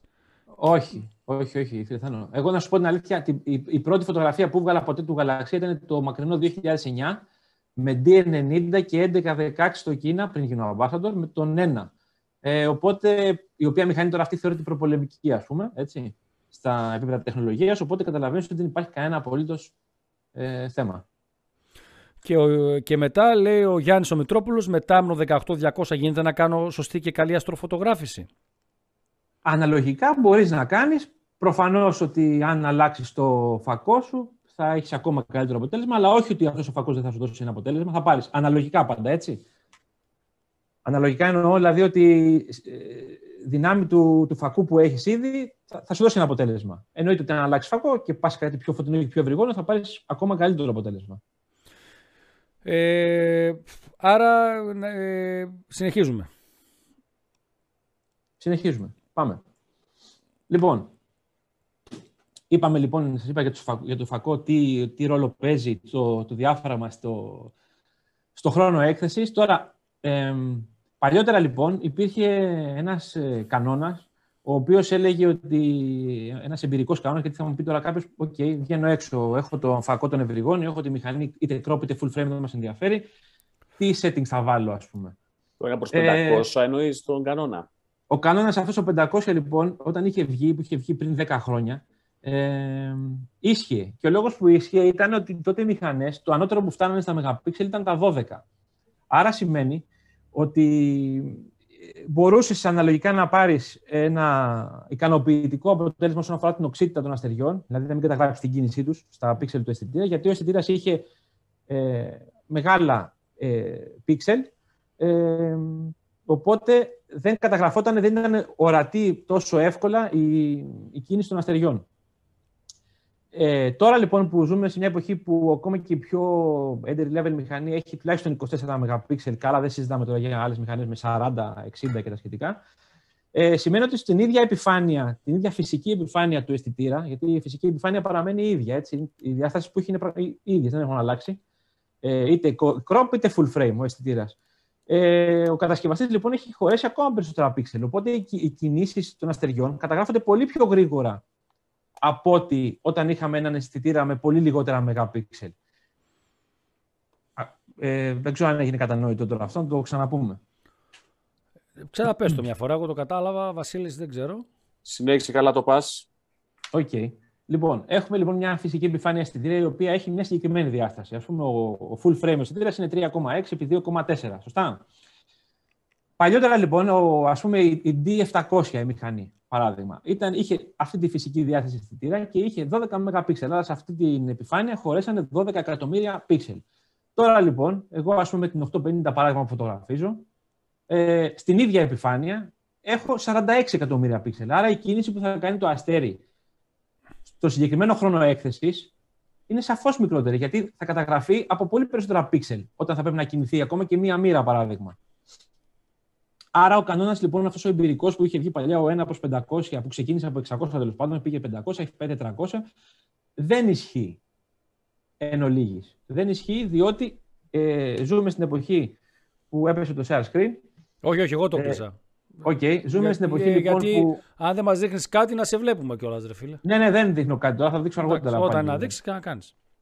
Ε, λέω λοιπόν ότι ζούμε στην εποχή που οι αισθητήρες έχουν πάρα πολλά μεγαπίξελ, πάρα πολλά, οπότε θέλει πάρα πολύ προσοχή για να μπορέσεις να πάρεις ένα ε, ποιοτικό αποτέλεσμα. Τώρα, αν βέβαια έχεις σκοπό να κάνεις ε, Star Trail, αυτό το ξεχνάμε, δεν ισχύει καν, γιατί εκεί θες να εκθέσεις παραπάνω και να πιάσεις την κίνηση των αστεριών, οπότε το ξεχνάμε. Απ' την άλλη, αν θες να κάνεις. Ναι, εδώ θέλουμε το ανάποδο, όχι. Είναι το ανάποδο, στο ναι. Trail. Αν απ' την άλλη τώρα ακολουθήσει μια τεχνική για να πήγε για να κάνεις ένα time-lapse του γαλαξία, εκεί ακόμα και ένα μικρό περιθώριο λάθους είναι αποδεκτό, διότι ίσα ίσα που θα σου δώσει και μια πιο κινηματογραφική κίνηση, θα κάνει μια πιο ομαλή κίνηση του, του ουρανού του γαλαξία, οπότε εκεί δεν έχεις θέμα.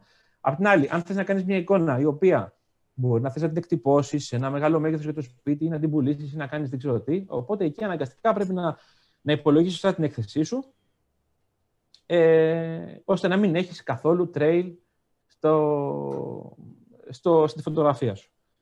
Τώρα, πώς θα μου πει ε. κάποιος πώς βγαίνει. Ναι, πες ε, αυτό θα ρωτούσε κάποιος. Και ωραία, ρε, στο φορέ δεν ισχύει το 1 προς 500.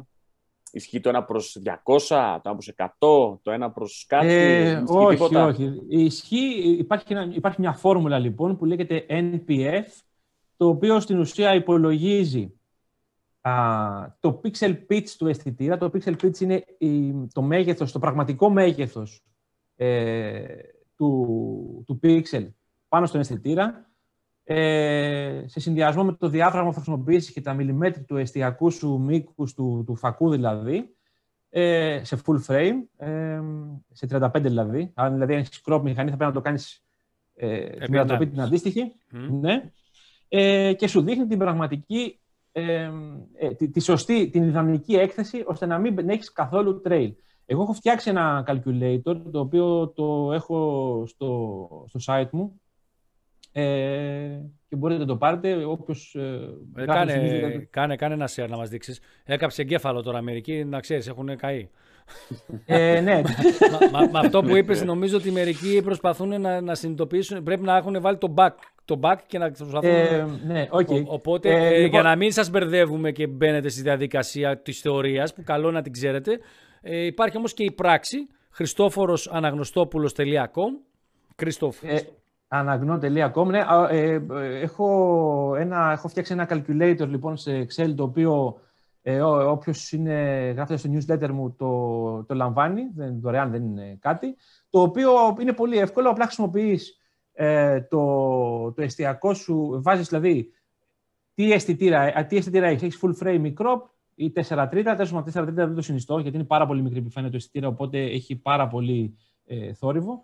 Ε, λοιπόν, διαλέγεις λοιπόν το μέγεθος του αισθητήρα, διαλέ... βάζεις ποια είναι η μέγιστη, ε, ε, ε τα, τα, τα, τα, τα pixels στη μέγιστη, στη μεγαλύτερη πλευρά.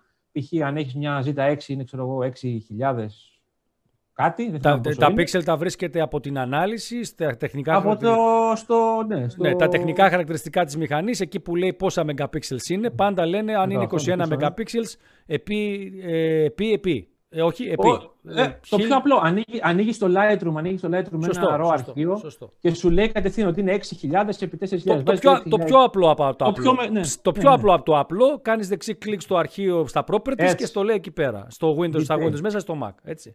Βάζεις, το, λοιπόν, στο... το κάναμε τόσο απλό όμως που είναι πολύ απλό, ρε φίλε. πολύ απλό. Είναι πάρα ε, πολύ απλό. Το newsletter δεν μας έδειξε που, το, που, το, που μπαίνει ο άλλος και το βάζει, ρε. Συγγνώμη, δεν το έδειξα. Ε, μπήκε στο site σου, εντάξει. Και πού θα πάει, μπήκε ο άλλος στο site συγγνώμη, σου. Συγγνώμη, συγγνώμη, συγγνώμη. Newsletter, newsletter. Άρα, μπράβο. Στο About, newsletter, ναι, εδώ. Ναι. Και θα σας το στείλει ο Χριστόφορος το εξελάκι. Εξελάκι είναι; Είναι ένα εξελάκι, ναι. Ωραία, τέλεια. Και, ε, και μαζί κιόλας στέλνω και το ημερολόγιο. Ε, έχω φτιάξει ένα ημερολόγιο με τις ε, ιδανικές μέρες για όλο το 2021 για φωτογράφηση του γαλαξία για την Ελλάδα. Όχι μόνο για την Ελλάδα όμως αυτό ε, και ποια ώρα πρέπει να πας και πού να κοιτάξεις και τα σχετικά. Το οποίο και αυτό θα το πάρετε. Και μπείτε να γραφτείτε στο newsletter του Χριστόφορου για να τα, για να τα πάρετε αυτά δωρεάν. Ε, ωραία.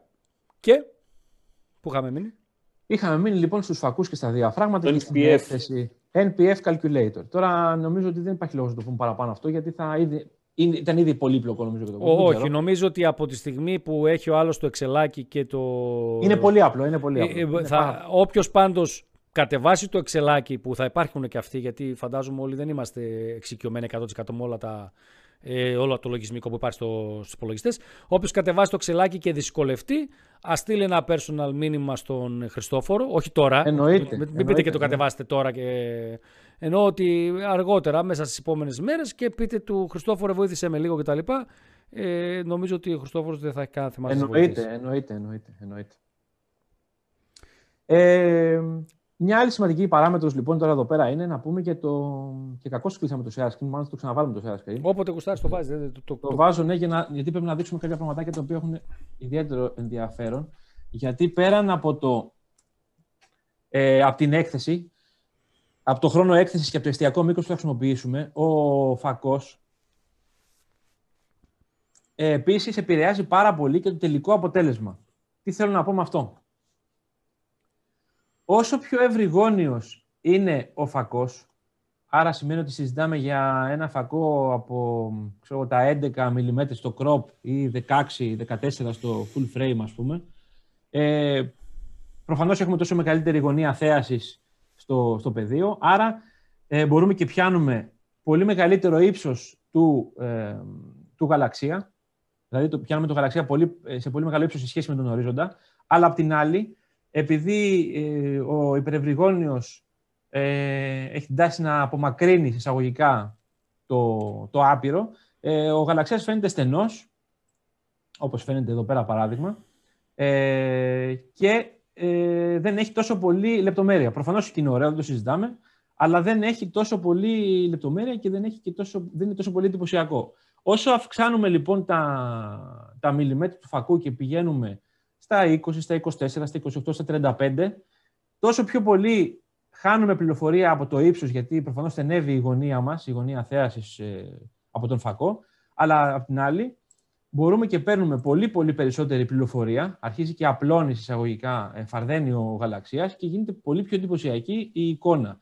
Οπότε, εκτός λοιπόν της έκθεσης, του χρόνου έκθεσης, το τι θα, ε, πόσα δευτερόλεπτα πρέπει να βάλουμε στο, στο σάτερ μας, ε, παίζει πάρα πολύ μεγάλο ρόλο και στο οπτικό αποτέλεσμα και το τι θέλουμε να πετύχουμε.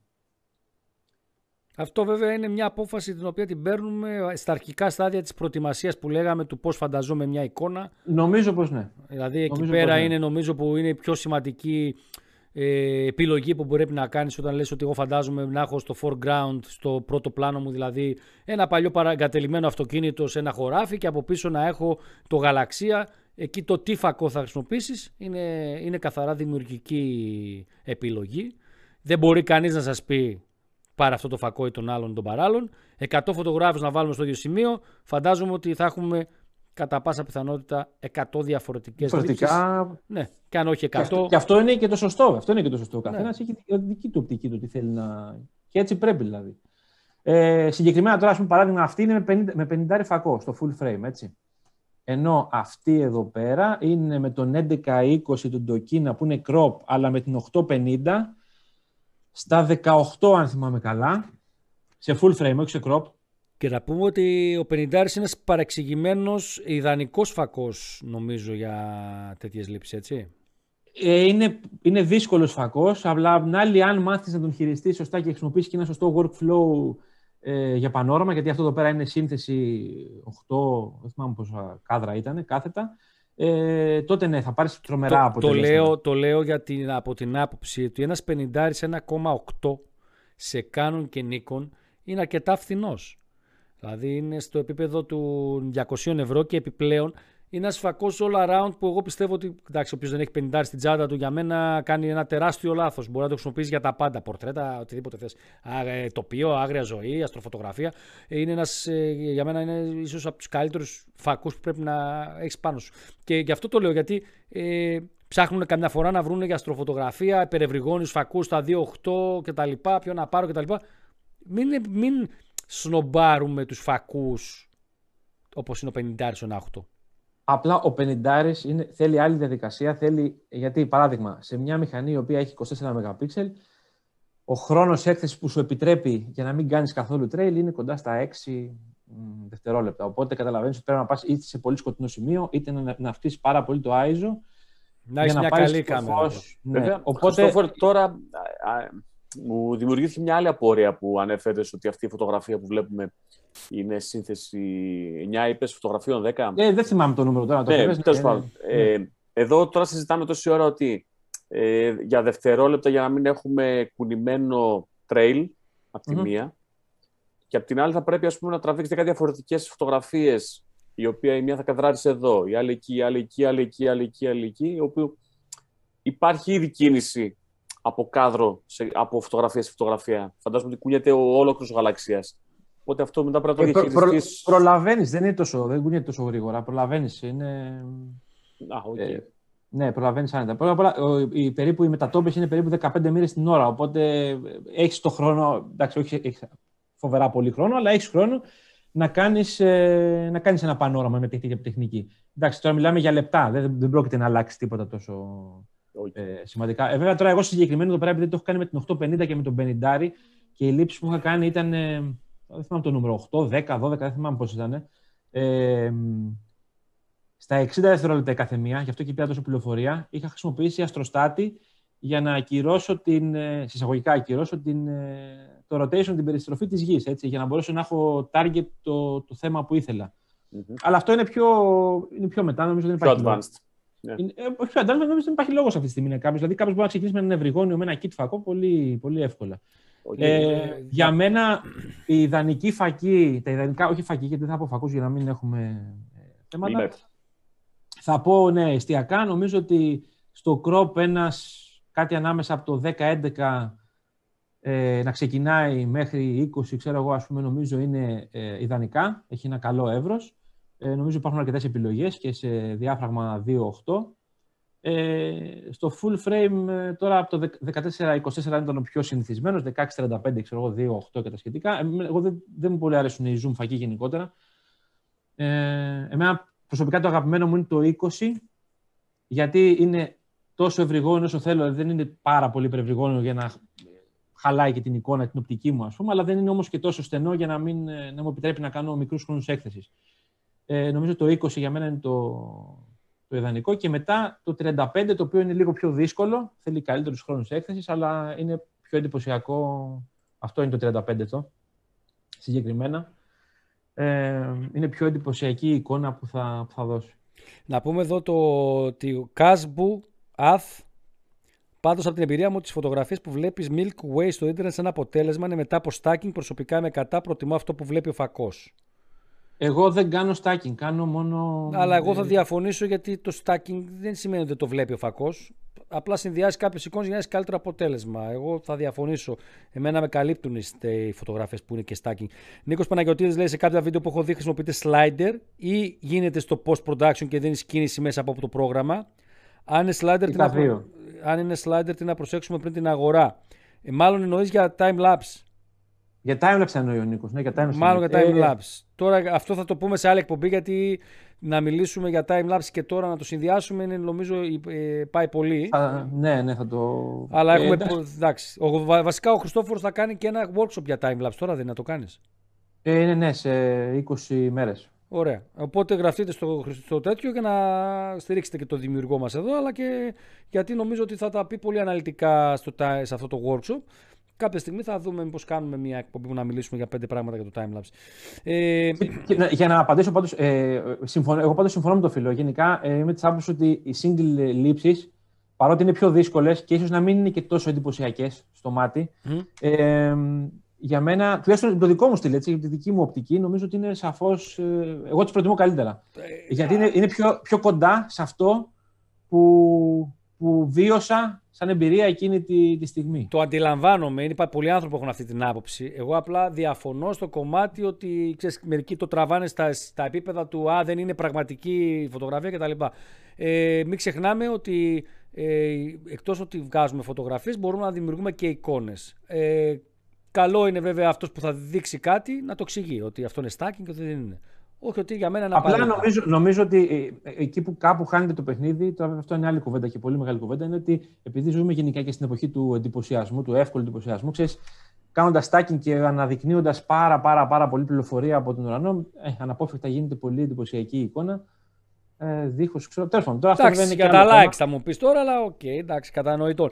Έχω βγάλει γαλαξία με Nikon D3500 και kit φακό 1855. Δεν ήταν φοβερό το αποτέλεσμα, αλλά βγήκε. Οπότε βγείτε και δοκιμάστε, λέει ο Κώστας ο Χρυσίκος. Σωστός. Σωστός, Πολύ σωστός. σωστό. Ο Αντώνιος ο Χαμαλέτσου λέει: Ο Σιτήρα μιλώντας πάντα για full frame, σε ποιες περιπτώσεις παίζει ρόλο; Καλή ερώτηση. σε ποιες περιπτώσεις παίζει ρόλο; Παίζει ρόλο στην ποιότητα της εικόνας, παίζει ρόλο στην, ε, στην πληροφορία που θα λάβεις και στο αρχείο που θα έχεις να διαχειριστείς μετά. Γιατί η αστροφωτογραφία, επειδή το φως είναι αμυδρό έως μηδενικό. Ε, τα λιγοστά λοιπόν φωτόνια που θα μπουν από, στον αισθητήρα ε, είναι στην ουσία πληροφορία. Και άρα λοιπόν η όλη η αστροφωτογραφία είναι πληροφορία. Πρέπει να μαζέψεις πληροφορία. Άρα όσο μεγαλύτερη επιφάνεια, όσο μεγαλύτερο κουβά, ας το πούμε, έχεις και έξω βρέχει, τόσο πιο γρήγορα θα μαζέψεις το νερό που θέλεις να, να μαζέψεις. Και φυσικά έχει και τη δυνατότητα ένας full frame αισθητήρας να έχει μικρότερο θόρυβο ψηφιακό από. Και βέβαια, ναι, όλο αυτό, τη διαχείριση του θορύβου γενικότερα είναι σε καλύτερα επίπεδα. Ο Παρ' όλα αυτά όμως, ναι, ναι. οι μηχανές, ειδικά οι. Εγώ, πούμε, τώρα τελευταία φωτογραφίζω και με Fuji X-Staff 3 το γαλαξία. Δεν είναι πάρα πολύ καλές. Δεν, δεν βρίσκω. Εντάξει. Είναι μια χαρά. Ε, εντάξει, νομίζω ότι και. Όχι, θέλω να πω ότι η Crop πλέον έχουν, έχει, έχει η τεχνολογία έχει φτάσει σε άλλα επίπεδα. Δεν είναι ότι είναι όπως ήταν παλιά. Ε, εδώ να πούμε ότι κάποιος ρώτησε, περίμενε λίγο να το βρω. Άρα θεωρητικά και μια μεσαιοφορμά μηχανή θα ίσως, πιθανώς, οι μεσαιοφορμά μηχανές έχω, έχω φωτογραφίσει με Hasselblad ε, αστροφωτογραφία το δυναμικό της εύρωσης ήταν ε, πολύ μέτριο σε σχέση με αυτά που έχω συνηθίσει από τις Nikon και από τη Sony που έχω χρησιμοποιήσει τα τελευταία χρόνια οπότε, και τη Fuji. Οπότε δεν ξέρω. Τώρα βέβαια δεν έχω χρησιμοποιήσει Fuji ας πούμε, μεσαίο φορμά για να έχω άποψη, αλλά από αυτά που έχω χρησιμοποιήσει δεν είμαι ευχαριστημένο. Ε, ο και... Κωνσταντίνος ο Ψουρούκης λέει ας πούμε με κινητό μπορώ να κάνω μία αστροφωτογράφηση. Νομίζω με τα τελευταία κινητά μπορείς να κάνεις γιατί είναι, ε, αυτά πώς λειτουργούν. Λειτουργούν με τη μέθοδο ότι κάνουν το stacking, αυτό που είπες εσύ Βάιε πριν. Ε, απλά δεν το δείχνουν τραβάνε αρκετά καρέ, τα συνθέτουν μέσω software και παίρνεις μια. Computational photography, το έχουμε πει πολλές ναι, φορές. Αξιο, και... Αξιοπρεπέστατη εικόνα, δεν το συζητάμε. Ποιος να μας το έλεγε άλλος. Και το Google Pixel, ας πούμε, έχει ειδική αστροφωτογραφία ε, λειτουργία και τα καινούργια, τα, τα, τα high-end κινητά. Ναι, ναι, ναι, ναι, Οπότε νομίζω ότι μπορεί να, το, βασικά, μπορεί να κάνεις τα πάντα με οτιδήποτε θες, αρκεί να είναι ωραίο. Αυτό, γι' αυτό λέμε. Δηλαδή το κάδρο σου πρέπει να είναι ωραίο. Άμα βγάλεις ένα και με την πιο ακριβή κάμερα να βγάλεις ένα κάδρο το οποίο είναι για τα ανάθεμα, τι να σε κάνει η μηχανή. Ε, εδώ μια πολύ ωραία ερώτηση έχω βγάλει, ε, όχι, ο Παναγιώτης ο, ο, ο Μινέτος. Μετά με το 17-52-8 θα έχω ένα αξιοπρεπές αποτέλεσμα; Ναι. Ναι, ναι. Έχω δοκιμάσει τον. Έχω δοκιμάσει και η ευθυμία λέει άρα καλύτερα να χρησιμοποιήσω zoom, μάλλον για αυτά που έλεγες πριν. 17-52-8 35 8. Άρα, αφού λέμε για 17-50, σημαίνει ότι συζητάμε για crop μηχανή. Άρα, ο 35 γίνεται 50, άρα είναι πολύ πιο δύσκολο για αρχή τουλάχιστον να βγεις και να θα σε δυσκολέψει πάρα πολύ στο workflow. Οπότε, νομίζω θα έλεγα το 17, γιατί το 17 επί 1,5 πάει στο 27, πόσο πάει, 20 κάτι, 26, οπότε εντάξει, μια χαρά. Ε, πω, πιάσαμε τη μια μισή ώρα, μια χαρά είμαστε. Λοιπόν, πάμε, πάμε. Άρα να φανταστώ ότι φακή τεσσάριδες σταθερή ή και πιο πάνω, 4-5-6 ας πούμε, ε, δεν είναι και τόσο ιδανική για. Ε, νομίζω πως όχι. Εκτός και αν χρησιμοποιήσεις αστροστάτη και ακυρώσεις ε, με έμεσο τρόπο. Τη...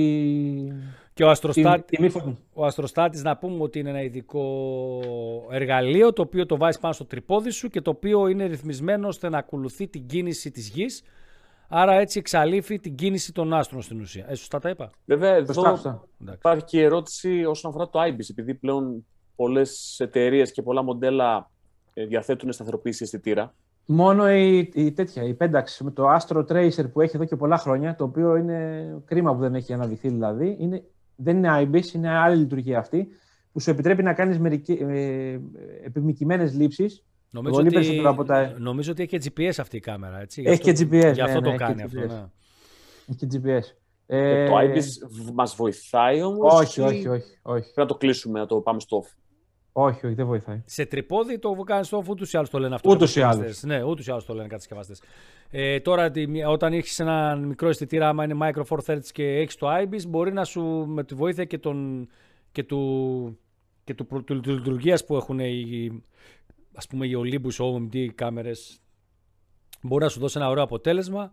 Ε, βέβαια, ξέρουμε ότι ένας μικρός αισθητήρας δεν αποδεί τόσο καλά, αλλά νομίζω ότι εξαρτάται αν μπορείς να κάνεις καλή δουλίτσα με ένα κινητό. Φαντάζομαι ότι μπορείς να κάνεις πάρα πολύ καλή δουλίτσα και με ένα Micro Four Thread σύστημα. Λοιπόν, ε, άρα για εξοπλισμό είμαστε του τύπου ξεκινήστε να δείτε τι κάνει. Τώρα, αν, λέγαμε, ε, αν σου έλεγα ρε Χριστόφορε, έλα εδώ, πάρε αγόρι μου καλό ένα bitcoin, ξέρεις έχει φτάσει στα 60 χιλιάρικα. Ε, πάρε ένα bitcoin αυτό, θα σου δώσω ένα bitcoin και σου πω πάρ το Αλλά θα το πάρεις για να αγοράσεις τον ιδανικό εξοπλισμό για σένα για αστροφωτογραφία. Ωχ, τώρα. Οκ. Ένα, ένα bitcoinάκι, ένα bitcoinάκι, τόσο. 60 χιλιάρικα έχει. Τόσο, τόσο. Πω, πω, τώρα εντάξει, φτάσαμε σε τέτοια. ναι. Οκ. Δύσκολη ερώτηση τώρα αυτή. Ε. Γιατί, μ, εντάξει, θα έπαιρνα κάτι σε 20, ένα 4, ένα 8, μ, ίσως και έναν 14, ένα 8, ίσως και έναν 24, ένα 4. Από φακούς μιλάμε πάντα, 35, ένα 4 σίγουρα.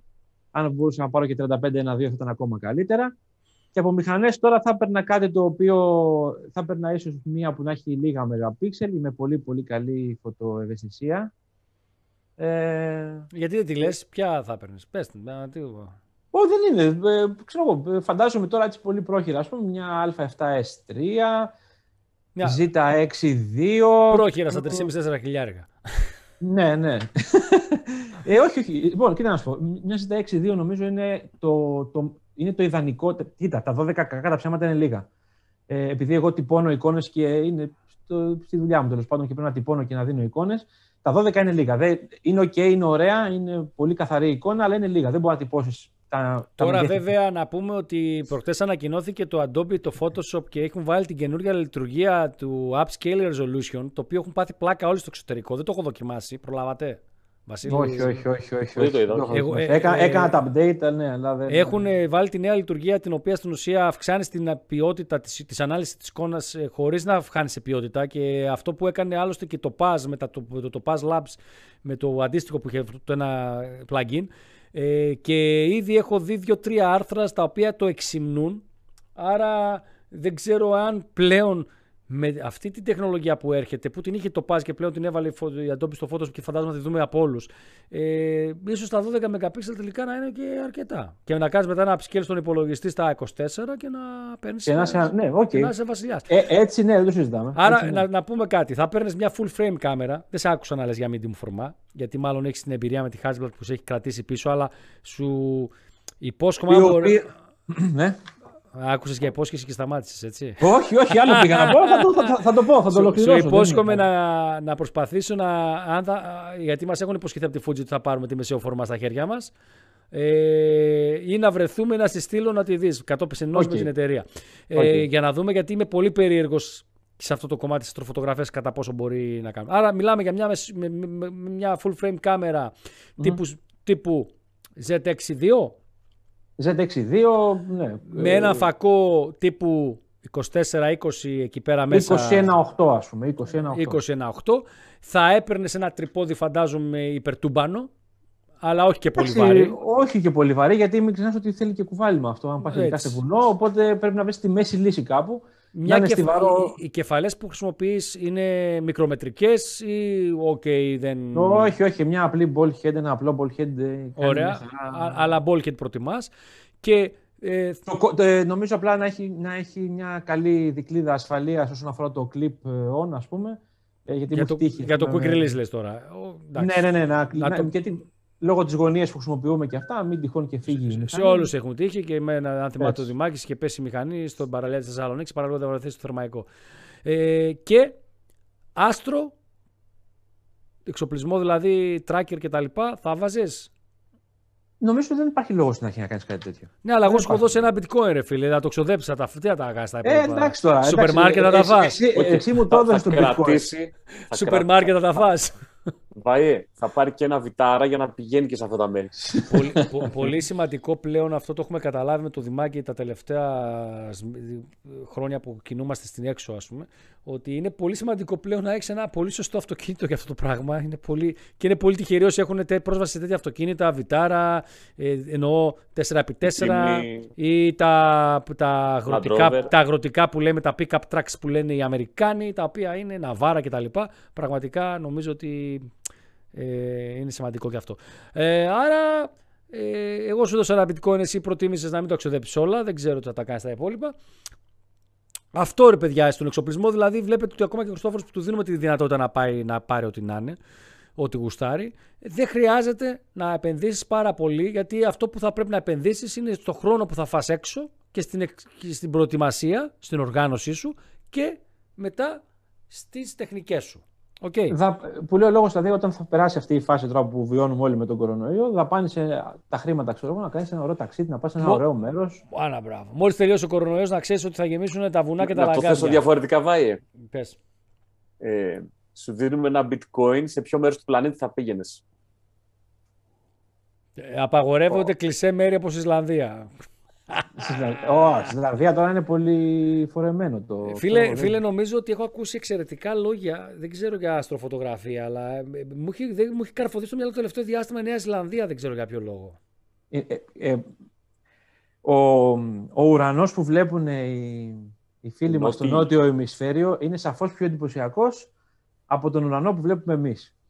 Έχει κάποιες τεχνικές δυσκολίες αν θες να βάλεις αστροστάτη όσο πώς θα κάνεις την πολική ευθυγράμμιση αλλά ο ουρανός που, που βλέπεις και το, αυτό που θα καταγράψεις είναι σαφώς ανώτερο ε, από αυτό που βλέπουμε εμείς. Α, εδώ. Οπότε... α, άτιμη κοινωνία και εκεί στα, στα ψηλά μας έριξες και δεν τα θέλαμε. Οπότε, ναι, θα, νομίζω θα πήγαινα σε ξέρω, Νέα Ζηλανδία, κάπου κάτι τέτοιο ας πούμε. Και Time... κατα... Ο, ναι. ο, Time Traveler ρωτάει για την Nikon D500 και μόνο που ρωτάς ε, για μια από τις κάμερες που αγαπάμε πάρα πολύ εδώ στο PDTL καθώς την έχω και τη χρησιμοποιώ με πληγώνεις. Εξαιρετική μηχανή. Εξαιρετική μηχανή. Μπορεί να κάνεις πολλά πράγματα. Ο Ανδρέας ο Ιακοβίδη λέει: Γενικά στην αστροφωτογραφία μαζεύουμε φωτόνια και πληροφορία, αλλά χωρίς stacking δεν. Όχι, ρε παιδιά. Ούτε καν. Δεν ισχύει αυτό που λέτε. Φυσικά και, και γίνεται. Φυσικά και γίνεται. Ίσως φαντάζομαι. Το, το stacking όμως... είναι ένας. Είναι ένας, ε, όχι, όχι μύθος, είναι, ένα, είναι μια άλλη, άλλο είδους τεχνική. Okay, χρησιμοποιείται. Okay. Αν, αν θες να κάνεις παράδειγμα με μεγάλο εστιακό μήκος ξέρω, 50 παράδειγμα, ας πούμε, και αυτά. Και εκεί αναγκαστικά, επειδή ο χρόνος έκθεσης είναι, είναι λιγότερος και δεν έχεις αστροστάτη, εκεί να κάνεις ένα στάκι να το καταλάβω, να πάρεις μια, μια πληροφορία, να, να δημιουργήσεις την πληροφορία. Αλλά όχι ότι χωρίς στάκι δεν γίνεται. Εγώ, οι εικόνες που σας έδειξα πιο πρώτα απ' όλα ήταν όλες single exposure. Μία λήψη. Δεν ήταν, όχι μία λήψη για το έδαφος και μία για τον ουρανό. Μία λήψη μονοκόμματα. Δημάκη το είπες στο, για... το σχόλιο του, του Ζήση, το είπαμε. Δεν θυμάμαι, κάτσε να κάνω την ερώτηση, δεν σα το σχόλιο. σχετικά, νομίζω δεν είπαμε σχετικά με το focus στο άπειρο. Έχεις δίκιο, έχεις δίκιο, έχεις δίκιο, δεν το είπαμε αυτό καθόλου, δεν το, δεν το είπαμε αυτό. Ε, νομίζω ότι το focus, η εστίαση γενικότερα, επειδή Sorry λίγο, περίμενε λίγο, μην πεις τίποτα. Ναι. Άρα είπαμε την προετοιμασία, έχουμε πάει, γιατί τα ξεχωρίζω, γιατί έχουμε πάει στη 1 ώρα και 40 λεπτά, δεν ξέρω αν προλάβουμε να το ολοκληρώσουμε σήμερα, αλλά να το πάμε λίγο, ένα recap τι έχουμε πει μέχρι τώρα. Προετοιμασία, mm-hmm. Λογισμικό που χρησιμοποιείς για να κάνεις την προετοιμασία. Έτσι. Έχουμε πει εξοπλισμό. Και πάμε τώρα να μιλήσουμε για, τεχν... για τεχνικές και για ε, ρυθμίσεις. Έχουμε πει κάποια πράγματα για ρυθμίσεις, αλλά εδώ τώρα θα μιλήσουμε για autofocus. Autofocus, manual focus, θα μας πει ο Χριστόφορος πώς κάνουμε ακριβώς. Πρώτα απ' όλα νομίζω ότι αν δεν κάνω λάθος, γιατί μπορεί να κάνω και λάθος, ότι νομίζω δεν υπάρχει μηχανή που να εστιάζει αυτόματα ε, στα αστέρια, οπότε ξεχνάμε την αυτόματη εστίαση. Και ακόμα και αν το κάνει, που κάποιες φορές εδώ η Fujifilm προσπαθεί και το κάνει, ε, δεν είναι σωστό, δεν είναι ε, ακριβές. Ε, Προφανώς γιατί τα αστέρια είναι το φως του συναμυδρό, οπότε δεν μπορεί να, να εστιάσει. Λοιπόν, τώρα οι τεχνικές για να εστιάσουμε είναι συγκεκριμένες. Η, η πιο παλιά και παραδοσιακή λύση είναι αν πας στο φως της μέρας και έχει ακόμα μέρα, δηλαδή έχει ακόμα φως, ας πούμε, να εστιάσει με την αυτόματη εστίαση στο άπειρο και απλά να, να κλειδώσει τη μηχανή εκεί, να κάνει το διακοπτάκι, ας πούμε, και να μείνει εκεί. Αλλά αυτό νομίζω ότι πλέον δεν μπορεί να γίνει εύκολα, διότι λίγο πολύ όλοι χρησιμοποιούμε mirrorless. Ε, οπότε ε, η μηχανή αναγκαστικά κάποια στιγμή θα κάνει ένα power save και θα κλείσει. Και επειδή οι φακοί πλέον δεν έχουν μηχανικό stop στην εστίαση και έχουν την τεχνολογία focus by wire, σημαίνει ότι θα χαθεί, γιατί όταν την ξανανοίξεις θα χαθεί το σημείο οπότε δεν το πολύ ε, συνιστώ. Αυτό που συνιστώ είναι ότι επειδή πλέον όλες οι μηχανές, ακόμα και οι DSLR έχουν ε, ένα πολύ ποιοτικό live view και τη λειτουργία focus picking, να κάνεις ένα ψηφιακό zoom στην οθόνη πίσω ε, στο live view, θα έχεις εστιάσει, θα έχεις βάλει το πιο φωτεινό αστέρι που μπορείς να δεις, όχι πέρα από το γαλαξία, το πιο φωτεινό αστέρι που υπάρχει εκείνη τη στιγμή στον ουρανό. Κοντά στο κέντρο, αλλά όχι στο κέντρο ε, του κάδρου σου, και προσπαθείς με το δαχτυλίδι του εστίασης να φέρεις, πηγαίνεις προς το άπειρο και προσπαθείς να κάνεις το αστέρι όσο το δυνατόν γίνεται ε, μια κουκίδα, μια τελεία ε, από το μεγάλο κεθολό που θα είναι λόγω του, της, της ε, μη εστίασης.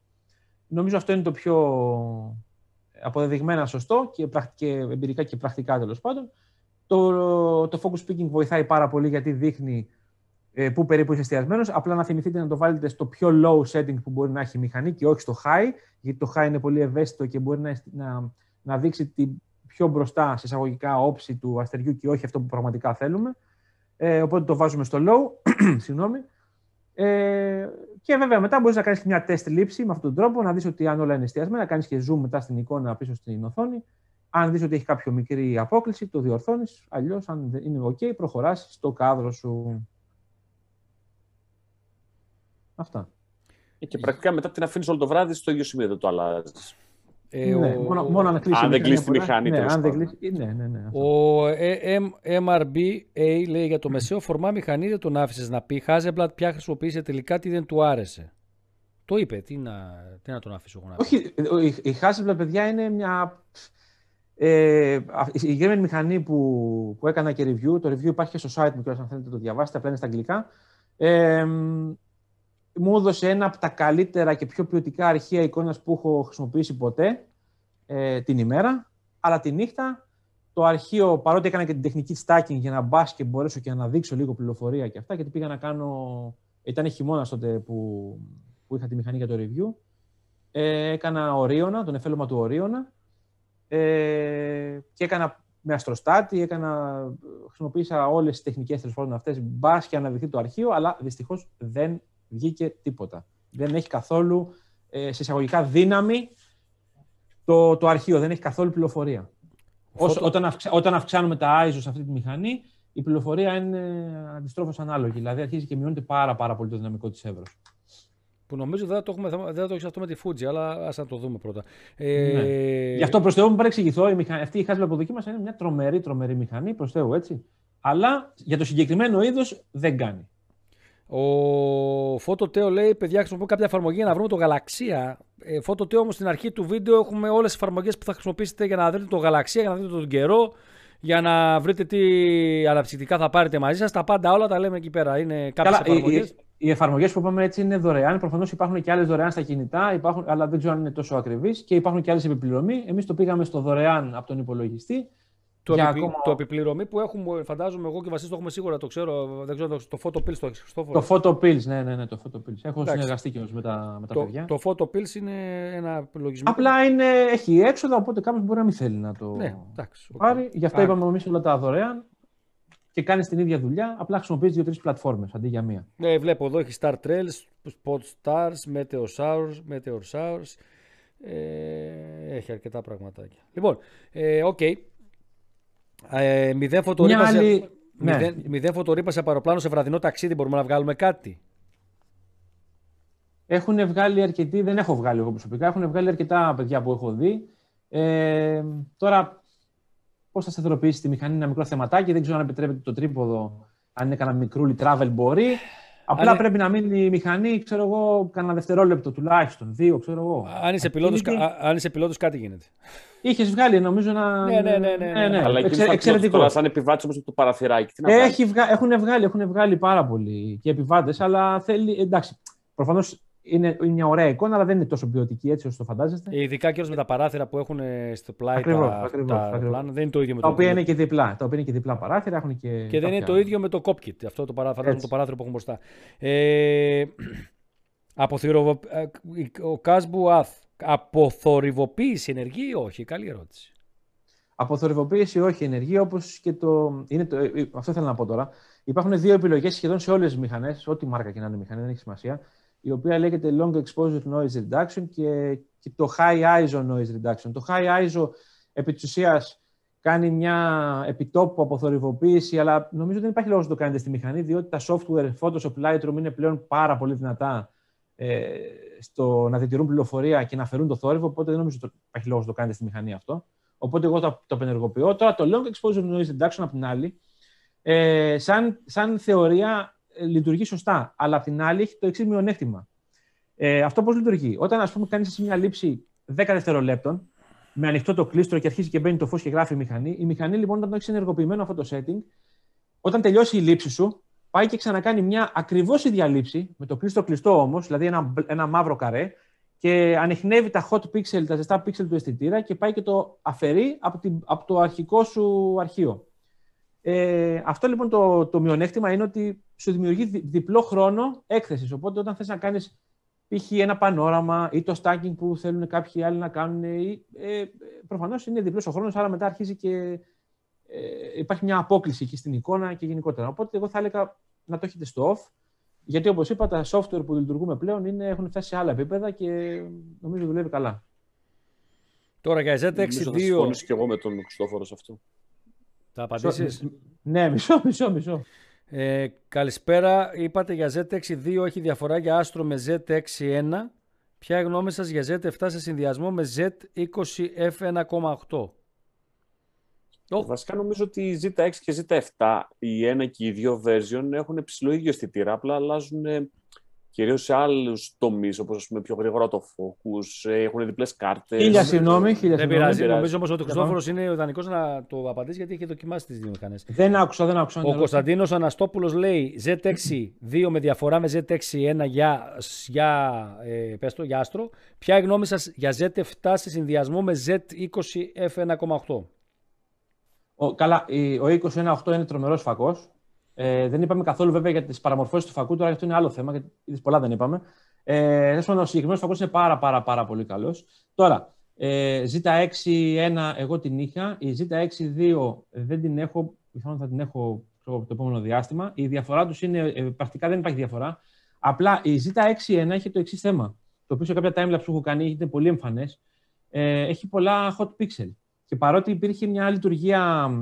Ε, είναι- Remapping. ξε- ναι, με κόλπο τέλος πάντων ότι έκανες δύο φορές συνεχόμενα clean image sensor και στην ουσία η μηχανή έμπαινε στο remapping και έσβηνε τα hot pixel. Ε, εγώ που κάνω timelapse, ας πούμε, αρκετό, αρκετά timelapse, ε, μου ήταν πολύ εμφανές και με προβλημάτισε. Και ήταν και ένας από τους λόγους δηλαδή, που την, ε, την έδωσα. Τώρα, η Z6-2 από ό,τι ξέρω έχει μια λειτουργία μέσα που το έχει φανερό το remapping. Βέβαια, τώρα δεν ξέρω αν το έχουν διορθώσει αυτό. Οπότε δεν μπορώ να έχω εμ, άποψη να σου πω την αλήθεια. Τώρα, η Z7-2 ξέρω ότι έχει την αισθητήρα της 850 που την έχω χρησιμοποιήσει πάρα πολύ για αστέρια. Ε, είναι ένας εξαιρετικός αισθητήρας, αλλά απ' την άλλη νομίζω ότι και αυτή έχει την ίδια ευαισθησία με τα hot pixel. Παρ' όλα αυτά, ο συνδυασμός Z7-2 και, εμ, ή Z7-1, γιατί το ίδιο πράγμα είναι επί της ουσίας όσον αφορά την εικόνα, και 21-8Z, νομίζω είναι τρομερό Τουμπάνο. σετάκι. Να πω κάτι. Να μην μιλήσουμε για επεξεργασία, γιατί έχουμε πάει στις δύο ώρες σχεδόν Και δεν έχουμε πει και τίποτα. και δεν- μήπως να κάναμε μια εκπομπή την παράλληλη Τετάρτη, την άλλη Τετάρτη, να δούμε πώς θα μας βολέψει, να το πάρουμε από εδώ που θα το αφήσουμε. Δεν λέω να το αφήσουμε ακριβώς τώρα. Απλά λέω ότι είναι ε, με τις ερωτήσεις κιόλας επειδή χάνουμε αρκετό χρόνο, ε, έχουμε πάει στη μια ώρα και 50 λεπτά, μην το ξεφτυλίσουμε και το κάνουμε τρίωρο, γιατί τα YouTube, τα views θα είναι δύο, γιατί ξέρετε ότι το YouTube μετράει ε, πάνω από το 50% αν έχεις δει για να το πάρεις ένα view. Ε, αλλά ε, να, να σε- ακούσουμε τις ερωτήσεις σας. Ας, Α πούμε, ας πούμε μερικές ερωτήσεις. Ας επικεντρωθούμε στον εξοπλισμό που βλέπω ότι ρωτάτε και σας ενδιαφέρει Ωραία, πάρα πάμε, πολύ. πάμε. Και στα, αν έχετε να πείτε κάτι για τα προγράμματα, για την οργάνωση ή ε, για τις ρυθμίσεις. Και νομίζω ότι σε επόμενη εκπομπή να πούμε με τον Χριστόφορο θα τα ανακοινώσουμε να μιλήσουμε για πλέον λογισμικό επεξεργασίας και τι να κάνετε στην επεξεργασία για το Milky Way. Πάντως, η εκπομπή του ή άλλου που κάνουμε σήμερα λόγω ότι δεν είχαμε και το Angle View της Δευτέρας και λόγω της καθαράς Δευτέρας, πάμε να τεμπελιάσουμε λίγο. Ε, την κάνουμε για να σας πούμε ότι «Ψτ, μάγκες ξεκίνησε. Μπορείτε να βγαίνετε έξω να κάνετε... Ξε- Εντάξει, να βγαίνετε έξω. Με δικιά σας ευθύνη, μην ζητάτε με τα 400 τα πληρώνω το PTTL. Μπορείτε να βγαίνετε έξω, να μπείτε στη διαδικασία να οργανωθείτε σιγά σιγά. Όταν θα ανοίξει και αυτό το πράγμα που λένε ότι μάλλον θα ανοίξει κοντά τώρα, να μπορείτε να βγείτε να κάνετε Milky Way. Έτσι. Έτσι, Ε, έτσι. Λοιπόν, Α πούμε μερικές ερωτήσεις. Fujifilm X-Tav 2 με X-Tav 3 ποια κερδίζει. Η X-Tav 4. Α, σε πιάσα. Οι X-Tav 3 και οι X-Tav 4 έχουν τον, τον X-Trans 4 αισθητήρα που είναι, ε, έχει πολύ καλύτερη διαχείριση θορύβου. Ε, όχι όμως ότι. Ο η Τινιακό X-Tav 2 όμως λέει εδώ ότι νομίζω ότι η X-Tav 3 βγάζει λιγάκι παραπάνω θόρυβο. Ναι, όχι. Ε, Τουλάχιστον ε, εξαρτάται. Κοίτα, όλα εξαρτάται από τις συνθήκες. Είπαμε και πριν, από την υγρασία. Απλά, ο- από τα- απλά ο Δημάκης είχε και τις δύο τις μηχανές. Βασίλη, έχεις να πεις κάτι; Κοίταξε, να σου πω κάτι τώρα. Ε, το να κάνει να ψυρίζει X-Tav 2 και X-Tav 3, νομίζω χάνουμε λίγο το νόημα. Ε, δεν της ψηρίζει ο συζήτησης. άνθρωπος. Είπε ότι η X-Tav 3 βγάζει λιγάκι Ε, παραπάνω θόρυβο. Κοίταξε, η μία είναι 24 MP, η άλλη είναι 26.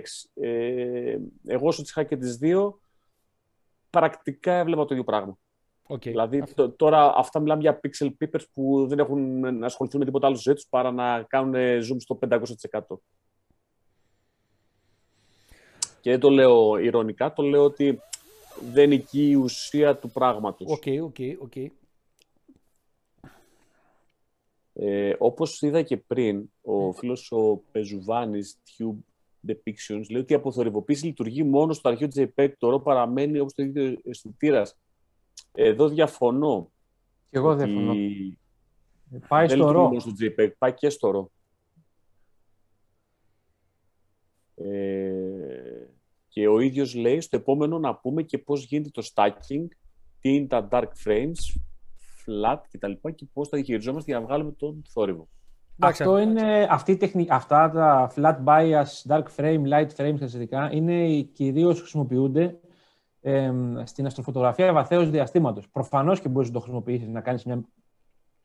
με την ίδια λογική και στην αστροφωτογραφία ευρέως πεδίου αυτό το τοπίο που κάνουμε, το τοπιακό που κάνουμε που είναι το πιο συνηθισμένο, αλλά κυρίως χρησιμοποιούνται εκεί πέρα διότι εκεί πέρα μιλάμε για πολύ ε, πιο, μακρινά, ε, πιο μακρινούς στόχους, που σημαίνει ότι το φως και η πληροφορία είναι σαφώς πιο αμυδρή και πιο λίγη και άρα μιλάμε για μεγαλύτερους χρόνους έκθεσης και τα σχετικά. Ε, οπότε και επίσης μιλά, και μιλάμε και για πολλές παραμορφώσεις οπτικές, είτε στο τηλεσκόπιο είτε στον φακό, αν έχεις κάποιο μεγάλο τηλεφακό. Οπότε εκεί χρησιμοποιούνται. Α, ναι. Αλλά αν κάνουμε κάποια, κάποια άλλη εκπομπή, θα τα. Εντάξει, βασικά Μπορούμε θα, να- κάνουμε, θα Χριστόφορε, κάνουμε και πάνω στο Βασικά, κομμάτι της επεξεργασίας. άμα θέλουμε να... Αν θέλουμε να φωτογραφίσουμε λεπτομέρειες του Milky Way και χρησιμοποιήσουμε ένα τηλεφακό, ένα τετρακοσάρι, Οκ. εκεί ε, φαντάζομαι ότι... Πρώτα απ' λόγω όλα, και- χωρίς αστροστάτη δεν γίνεται. Αυτό θα έλεγα. Ε, εκ των πραγμάτων. Εκ των πραγμάτων δεν γίνεται. Όχι, όχι 400, 100 mm να βάλεις. Όχι, ε, 85 να βάλεις. 85 Τι κόσ- μιλι- Τι κόστος Ναι. έχει ένας άστρο... Νομίζω ότι το κόστος πλέον είναι λίγο πολύ είναι λίγο το ίδιο. γιατί Εσύ, υπάρχουν ε, πα- ε, ξέρεις τι, μπες λίγο στο, κάνε ένα share, μπες λίγο κάπου που έχει τέτοιο πράγμα να το δείξουμε στον κόσμο. Μια που έχουμε το share screen, μιλάμε για αστρο... Στάτη. στάτη. Κάτσε γιατί δεν βλέπω τώρα εδώ πέρα είναι τα κουμπιά πάνω. Περίμενε. Μισό. Ναι, με την ησυχία σου. Ε, Ε, να πω κάτι πρώτα, να- όσο ψάχνω εγώ εδώ πέρα. Ε, μ, οι, οι αστροστάτες, το, ε, λίγο πολύ το κόστος είναι το, το ίδιο. Υπάρχουν ε, πάρα πολλοί. Υπάρχει το Vixen Polari, υπάρχει το Star Adventurer, υπάρχει το iOptron, υπάρχει το Slick που χρησιμοποιώ εγώ. Ε, οι τιμές κυμαίνονται από ξέρω, 280 ευρώ μέχρι 400 ευρώ. Ε, αυτά βέβαια είναι αστροστάτε που είναι για φωτογραφικές μηχανές. Γιατί αν θες να βάλεις τηλεσκόπιο που το οποίο μιλάμε ότι έχει άλλο ε, βάρος και άλλο κέντρο βάρους, οπότε εκεί αναγκαστικά πρέπει να βάλεις ε, κάτι πιο, πιο δυνατό. Ε, και αυτά έχουν συγκεκριμένο payload που μπορεί να χρησιμοποιήσεις, το οποίο είναι ε, ο- ωφέλιμο βάρος, τέλος πάντων, το οποίο είναι πιο κοντά στις μηχανές που χρησιμοποιούμε ε, εμείς. αυτό τι είναι τώρα; Αυτό είναι αστροστάτης. Αυτό είναι ένας αστροστάτης. Και η Ε, μηχανή που απλά- μπαίνει; Μπαίνει εδώ, πα- πρέπει να έχεις ένα bulkhead και να μπει εδώ πάνω. Μισό λεπτό. Α, bulkhead εδώ και να μπει ε, εδώ δεν φαίνεται πάνω. τόσο καλά, τέλος πάντων. Δεν φαίνεται εδώ πάνω. ε, δεν Άρα θυμάμαι μπαίνει, εγώ. μπαίνει μπροστά από αυτό το πράγμα και αυτό κουνάει τη μηχανή. Δεν θυμάμαι αν έχω, δεν θυμάμαι αν έχω κανένα behind the scenes να έχω. Ο Φωτοτέο λέει συγγνώμη, αλλά τι είναι ο αστροναύτης. Ο αστροναύτης αυτός είναι που είναι στον ISS. Ο αστροναύτης, Ε, φίλε, είναι άστο να πάνε να έχουμε, ξέρω εγώ. Ε, εντά- δηλαδή, κάποιος που θέλει λίγο να το εξελίξει, παίρνει και έναν αστροναύτη. Γιατί μετά, αν μιλήσουμε για βαθέως ουρανού αστροφωτογραφία, τσιου τσιου, ε, θες τηλεσκόπια, θες εξοπλισμούς, θες τη Παναγία στα μάτια εκεί πέρα. όχι, Απλά- στη- να- εγώ- να- να- Ε, Απλά είπα, να, εντάξει, δεν έχουν όλοι ας πούμε, την ψώρα πάνω σε τηλεσκόπια, αλλά πιθανώς να θέλουν να χρησιμοποιήσουν ένα τηλεφακό που έχουν. Αυτό έχεις ναι, εσύ; ναι. Ε, ναι, και μήπως το έχω και εδώ μπροστά και να σας το δείξω και πόσο μικρό είναι. Για μισό λεπτάκι λίγο. Μήπως το έχεις εδώ μπροστά να σας το δείξω πόσο μικρό είναι. Τι λέει, ρε; Ψτ. Δεν έχει περάσει 12 η ώρα. Πρόσεξε τι θα κάνεις. Μην μας μας θέλει το σουρού πρόστιμα. Το εσουρού. Ε, σουρού. Το- της- το YouTube. Ε, που- Αυτό που, εσουρού. πήγα να πω, αυτό που πήγα να πω, συγγνώμη, αυτό που πήγα να πω και δεν το ολοκλήρωσα είναι ότι ε, οι αστροστάτες είναι ok. Είναι, όλες οι επιλογές είναι καλές. Όλες οι επιλογές και θα σου δώσουν πάρα πολύ καλό αποτέλεσμα. Απλά, επειδή εγώ προσωπικά τουλάχιστον κουβαλάω ήδη αρκετά πράγματα στην τσάντα μου, φακούς, δύο μηχανές, ξέρω, δύο τρίποδα, γιατί θα κάνω ταυτόχρονα και λήψεις, θα κάνω και timelapse, μπορώ να κάνω και εκείνο και το άλλο. Ε, έχω καταλήξει ότι όσο πιο, μι- όσο πιο βολικός είναι, όχι μικρός ο αστροστάτης, τόσο το καλύτερο και είναι πιο εύκολο για μένα να τον έχω μαζί για να το χρησιμοποιώ. Αν είναι να κουβαλάω ένα ολόκληρο θηρίο μαζί μου ε, το οποίο είναι πιο μεγάλο από τη μηχανή, μ, μάλλον κάποιες φορές δεν θα το πάρω μαζί. Είναι το Οπότε- κλασικό που λέμε πάντα για τον εξοπλισμό. Οπότε, εγώ έχω καταλήξει τώρα, ας πούμε, να, λίγο πολύ, ξέρετε πόσο μέγεθος έχει η Fuji, ας πούμε, ότι η Fuji είναι τόση, η X-T3. Ο αστροστάτης μου είναι τόσος. Είναι αυτό εδώ το πραγματάκι. Άλλη μία. Ε, ού- ούτε καν, ούτε καν. Ναι, αλλά Ένας, με, ε, με F2 που έχεις φίλε δεν βλέπουμε τίποτα. Αχα, οκ. Βάλτε, βάλτε τα Sorry. δίπλα στο κεφάλι Sorry. σου. Δίπλα στο Εδώ, κεφάλι σου. εδώ, εδώ. Έτσι, άρα, Άρα. μπράβο. Ε, sorry, sorry, μπερδεύτηκα, ναι. Ε, οπότε, ε, εγώ τουλάχιστον έχω καταλήξει ότι όσο πιο μικρό είναι, τόσο πιο πολύ το έχω στην τσάντα μου συνέχεια, οπότε το χρησιμοποιώ αν χρειαστεί. Ο Και αυτό Τσίμι- δουλεύει ψηλοαυτόματα, πώς... Αυτό δηλαδή, δουλεύει, αυτό, όλοι οι αστροστάτες αυτού του είδους που σας έδειξα θέλουν μία μόνο συντεταγμένη. Πρέπει να τους πεις που είναι ο πολικός αστέρας. Τίποτε άλλο. Άμα τους δείξεις που είναι ο πολικός αστέρας, τώρα αυτό είναι άλλη διαδικασία. Ε, αυτό δηλαδή είναι από τα πιο επίπονα κομμάτια στα workshop που κάνουν τα τριήμερα το καλοκαίρι εδώ πέρα. Είναι, είναι δυσκολάκι. Θέλει λίγο εμπειρία και λίγο τριβή στο θέμα. Άμα τους δείξεις Αλλά- που είναι ο Αστέρας Τρίπολης, ε, δεν παίζει. Καλό, καλό. καλό. Canon ε, Jimmy Spap Canon έως M50 ή Nikon, και VS Nikon D5600. Mirrorless δηλαδή η έως M50 η πρώτη με την Nikon D5600 την DSLR μπορούν να τα απεξέλθουν σε Milky Way και Timelapse. Φυσικά. Ε, το είπαμε και στα Και η αρχή, μία ότι και η άλλη. Οποιασδήποτε Και η μία και η άλλη. σύγχρονες μηχανές. Για την άστρο μηχανή που έβγαλε Canon έχουμε άποψη; Canon έως R, ε, RA, RA, υπήρχε και η DSLR. Ε, υπήρχε και η 810α. ναι. Ε, ναι, και παλιότερα υπήρχαν και άλλες μηχανές. Εντάξει, αυτά, απλά αυτές τις μηχανές είναι στημένες. Έχουν ένα φίλτρο στο διαπερατό που είναι αφαιρεμένο, ε, έχει αφαιρεθεί, συγγνώμη, έχει αφαιρεμένο, ε, που ε, δίνει μεγαλύτερη ευαισθησία σε κάποιο συγκεκριμένο φάσμα, σε κάποιο συγκεκριμένο μήκος κύματος του οπτικού φάσματος. Οπότε παίρνεις πολύ καλύτερο την πληροφορία στο ματζέντα και στο κόκκινο, που είναι τα νεφελώματα και τα νέφη, και δίνει και πιο ωραία εικόνα. Επίσης, αυτές οι μηχανές έχουν το ISO αυξημένο, έχει μετατοπιστεί το base ISO πιο ψηλά, οπότε μπορούν και αποδίδουν στα ψηλά ISO πιο καλά από μια απλή μηχανή. Οπότε νομίζω ότι αξίζει τον κόπο. Ε, βέβαια, πολύ εύκολα μπορείς να μετατρέψεις μια μηχανή σε άστρο. Οπότε, εντάξει, μια χαρά. Δεν μου λες το Benro πώς το είδες, το ρωτάει κάποιος εδώ ο Κας Μπουάθ. Το Benro με τον ενσωματωμένο τον... ε, Εξαιρετική, αυτή το βρίσκω εξαιρετική ιδέα και α, θα ήθελα να το δοκιμάσω πάρα πολύ να δω πώς... ε, Ο συγκεκριμένος ρωτάει για τη μια κεφαλή που έβγαλε η Benro μέσω Kickstarter. η Το, οποία το είναι- Polaris, το Το Polaris. Polaris, το οποίο είναι, το βγάλαμε στο άρθρο, το είπαμε και στο Angle of View της προάλλης, το σχολιάσαμε, το οποίο έχει ενσωματωμένο αστροστάτη στην ουσία, αλλά πρέπει να το δούμε στην πράξη, έτσι, γιατί Συμφωνώ, έχουμε συμφωνώ. δει πολλά προϊόντα τα οποία υποσχόνται ότι κάνουν παπάδες και τελικά ούτε, Συμφωνώ. Ούτε βαφτισάκι δεν μπορεί να γίνει με τους παπάδες αυτούς. ε, ο Π- Ζουβάρης λέει πως ευθυγραμμίζεται με την κίνηση της γης ο αστροστάτης, μας είπε ο Χριστόφορος, ότι του βάζει που είναι ο πολικός ε, ο αστέρας. Ε, αυτά δεν ξέρω, παιδιά, αν έχετε κάποια άλλη ερώτηση, γιατί έχουμε πιάσει το δύο ώρο και να μην το ξεφτυλίσουμε. Ε, το Χριστόφορο, είπαμε, τον, ε, τον έχουμε πρό, πρόχειρο. Μπομ, μπομ, μπομ, μπομ. Οπότε θα το συζητήσουμε για να κάνουμε εκπομπή για επεξεργασία, για λογισμικό κτλ. Να πω ότι μπείτε στο site του Χριστόφορου christofanagno.com και πάτε εκεί που λέει το about να βάλετε το- στο newsletter να, το email σας για να παίρνετε τα newsletter του Χριστόφορου και να ενημερωθείτε και για τα workshop που κάνει αλλά να πάρετε δωρεάν και το εξελάκι που έχει φτιάξει για τις ρυθμίσεις της κάμερας και το πολύ ωραίο ημερολόγιο που έχει δείξει για το πότε μπορείτε να φωτογραφίζετε Milky Way και τα λοιπά αστροφωτογραφία γενικότερα μέσα σε αυτή τη χρονιά το 2021 που διανύουμε. Και φυσικά, εντάξει, να μην τα πω τώρα, γιατί να, να μην τα συζητάμε πάλι κάθε φορά.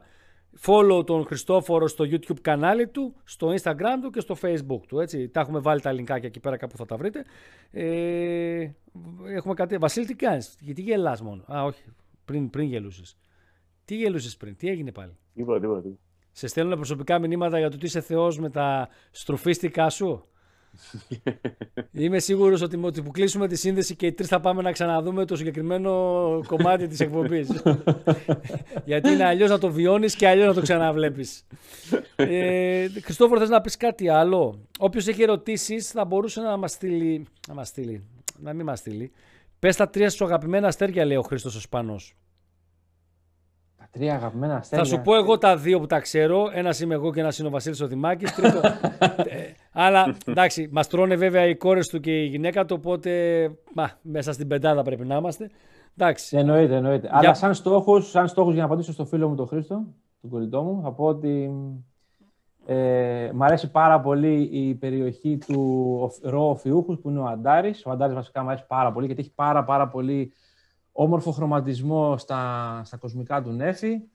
Μ' αρέσει και ο κύκνος, θα έλεγα, ότι μ' αρέσει.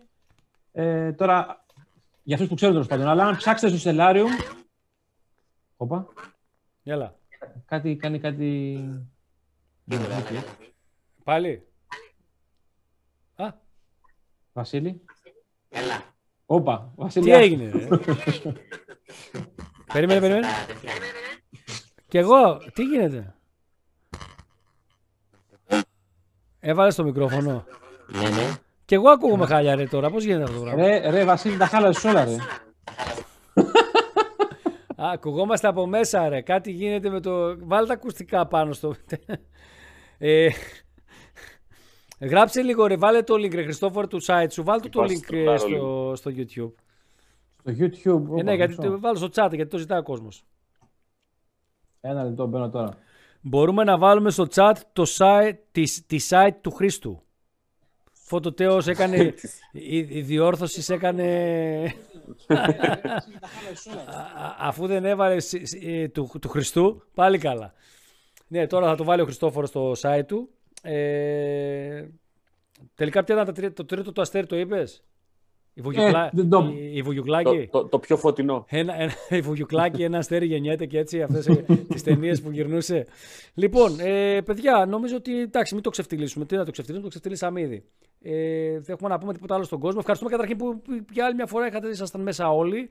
Νομίζω ότι είναι από τις εκπομπές που χάρηκα πάρα πολύ γιατί πάντα ακού, μ' αρέσει να ακούω τον Χριστόφορο. Έχει πάντα να πει πολλά πράγματα και όσες φορές και να τα ακούω, επειδή δεν τα ξασκώ, πάλι τις απορίε έχω κάθε εκπομπή. Αλλά αυτό βοηθάει γιατί κάθε χρόνο μας βλέπουν και διαφορετικά άτομα. Οπότε φαντάζομαι ότι πολλοί από εσάς που θα ασχοληθείτε με το Milky Way αυτή την περίοδο θα έχετε ένα μπούσουλα αυτή την εκπομπή που θα μείνει στο YouTube και σαν podcast θα την μπορείτε να την ακούσετε. Έτσι ε, και θα μπορέσετε να, να χρησιμοποιήσετε πληροφορίες από εδώ πέρα μέσα και ε, φυσικά ε, ο Χριστόφορος είναι πάντα προσβάσιμος σε όλο τον κόσμο. Ε, αυτά. Αυτά. Ο Σύριος λέει ο Θάνος ο Τσαρουχάς. Ναι, εντάξει.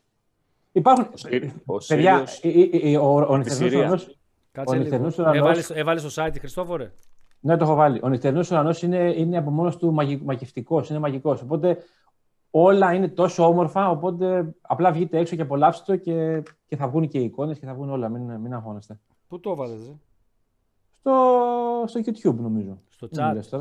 Λες τώρα. Ναι, ναι. Είσαι σίγουρος γιατί ούτε... Ε, αφού το έβαλα, αφού, φέ, αφού να, μόλις το είδα. Εκεί που λέει ευχαριστούμε πολύ, καλό βράδυ, ο φίλος Πεζουβάνης Tube. Μήπως, μήπως όμως το βλέπεις και δεν έχει πάρει έγκριση; Ε, δεν νομίζω τώρα, εσύ, τι να σου πω. Γιατί εμένα δεν μου το βγάζει πουθενά. Κάτσε. Ναι, και εγώ δεν το βλέπω. Για ξαναρίξω το λίγο μία, γιατί μπορεί να χρειάζεται έγκριση από μένα, γιατί είναι στο κανάλι και μπορεί να μην αφήνει τα link. Έλα ρε Ιωάννη Παπαστερίου, είσαι χαλκιδικιώτης δικός μας, είσαι πού είσαι, σε ποια περιοχή είσαι; Ο Βαρδιμάκη κάνε ένα copy paste εσύ που σε αφήνει, συνήθως. Περίμενε.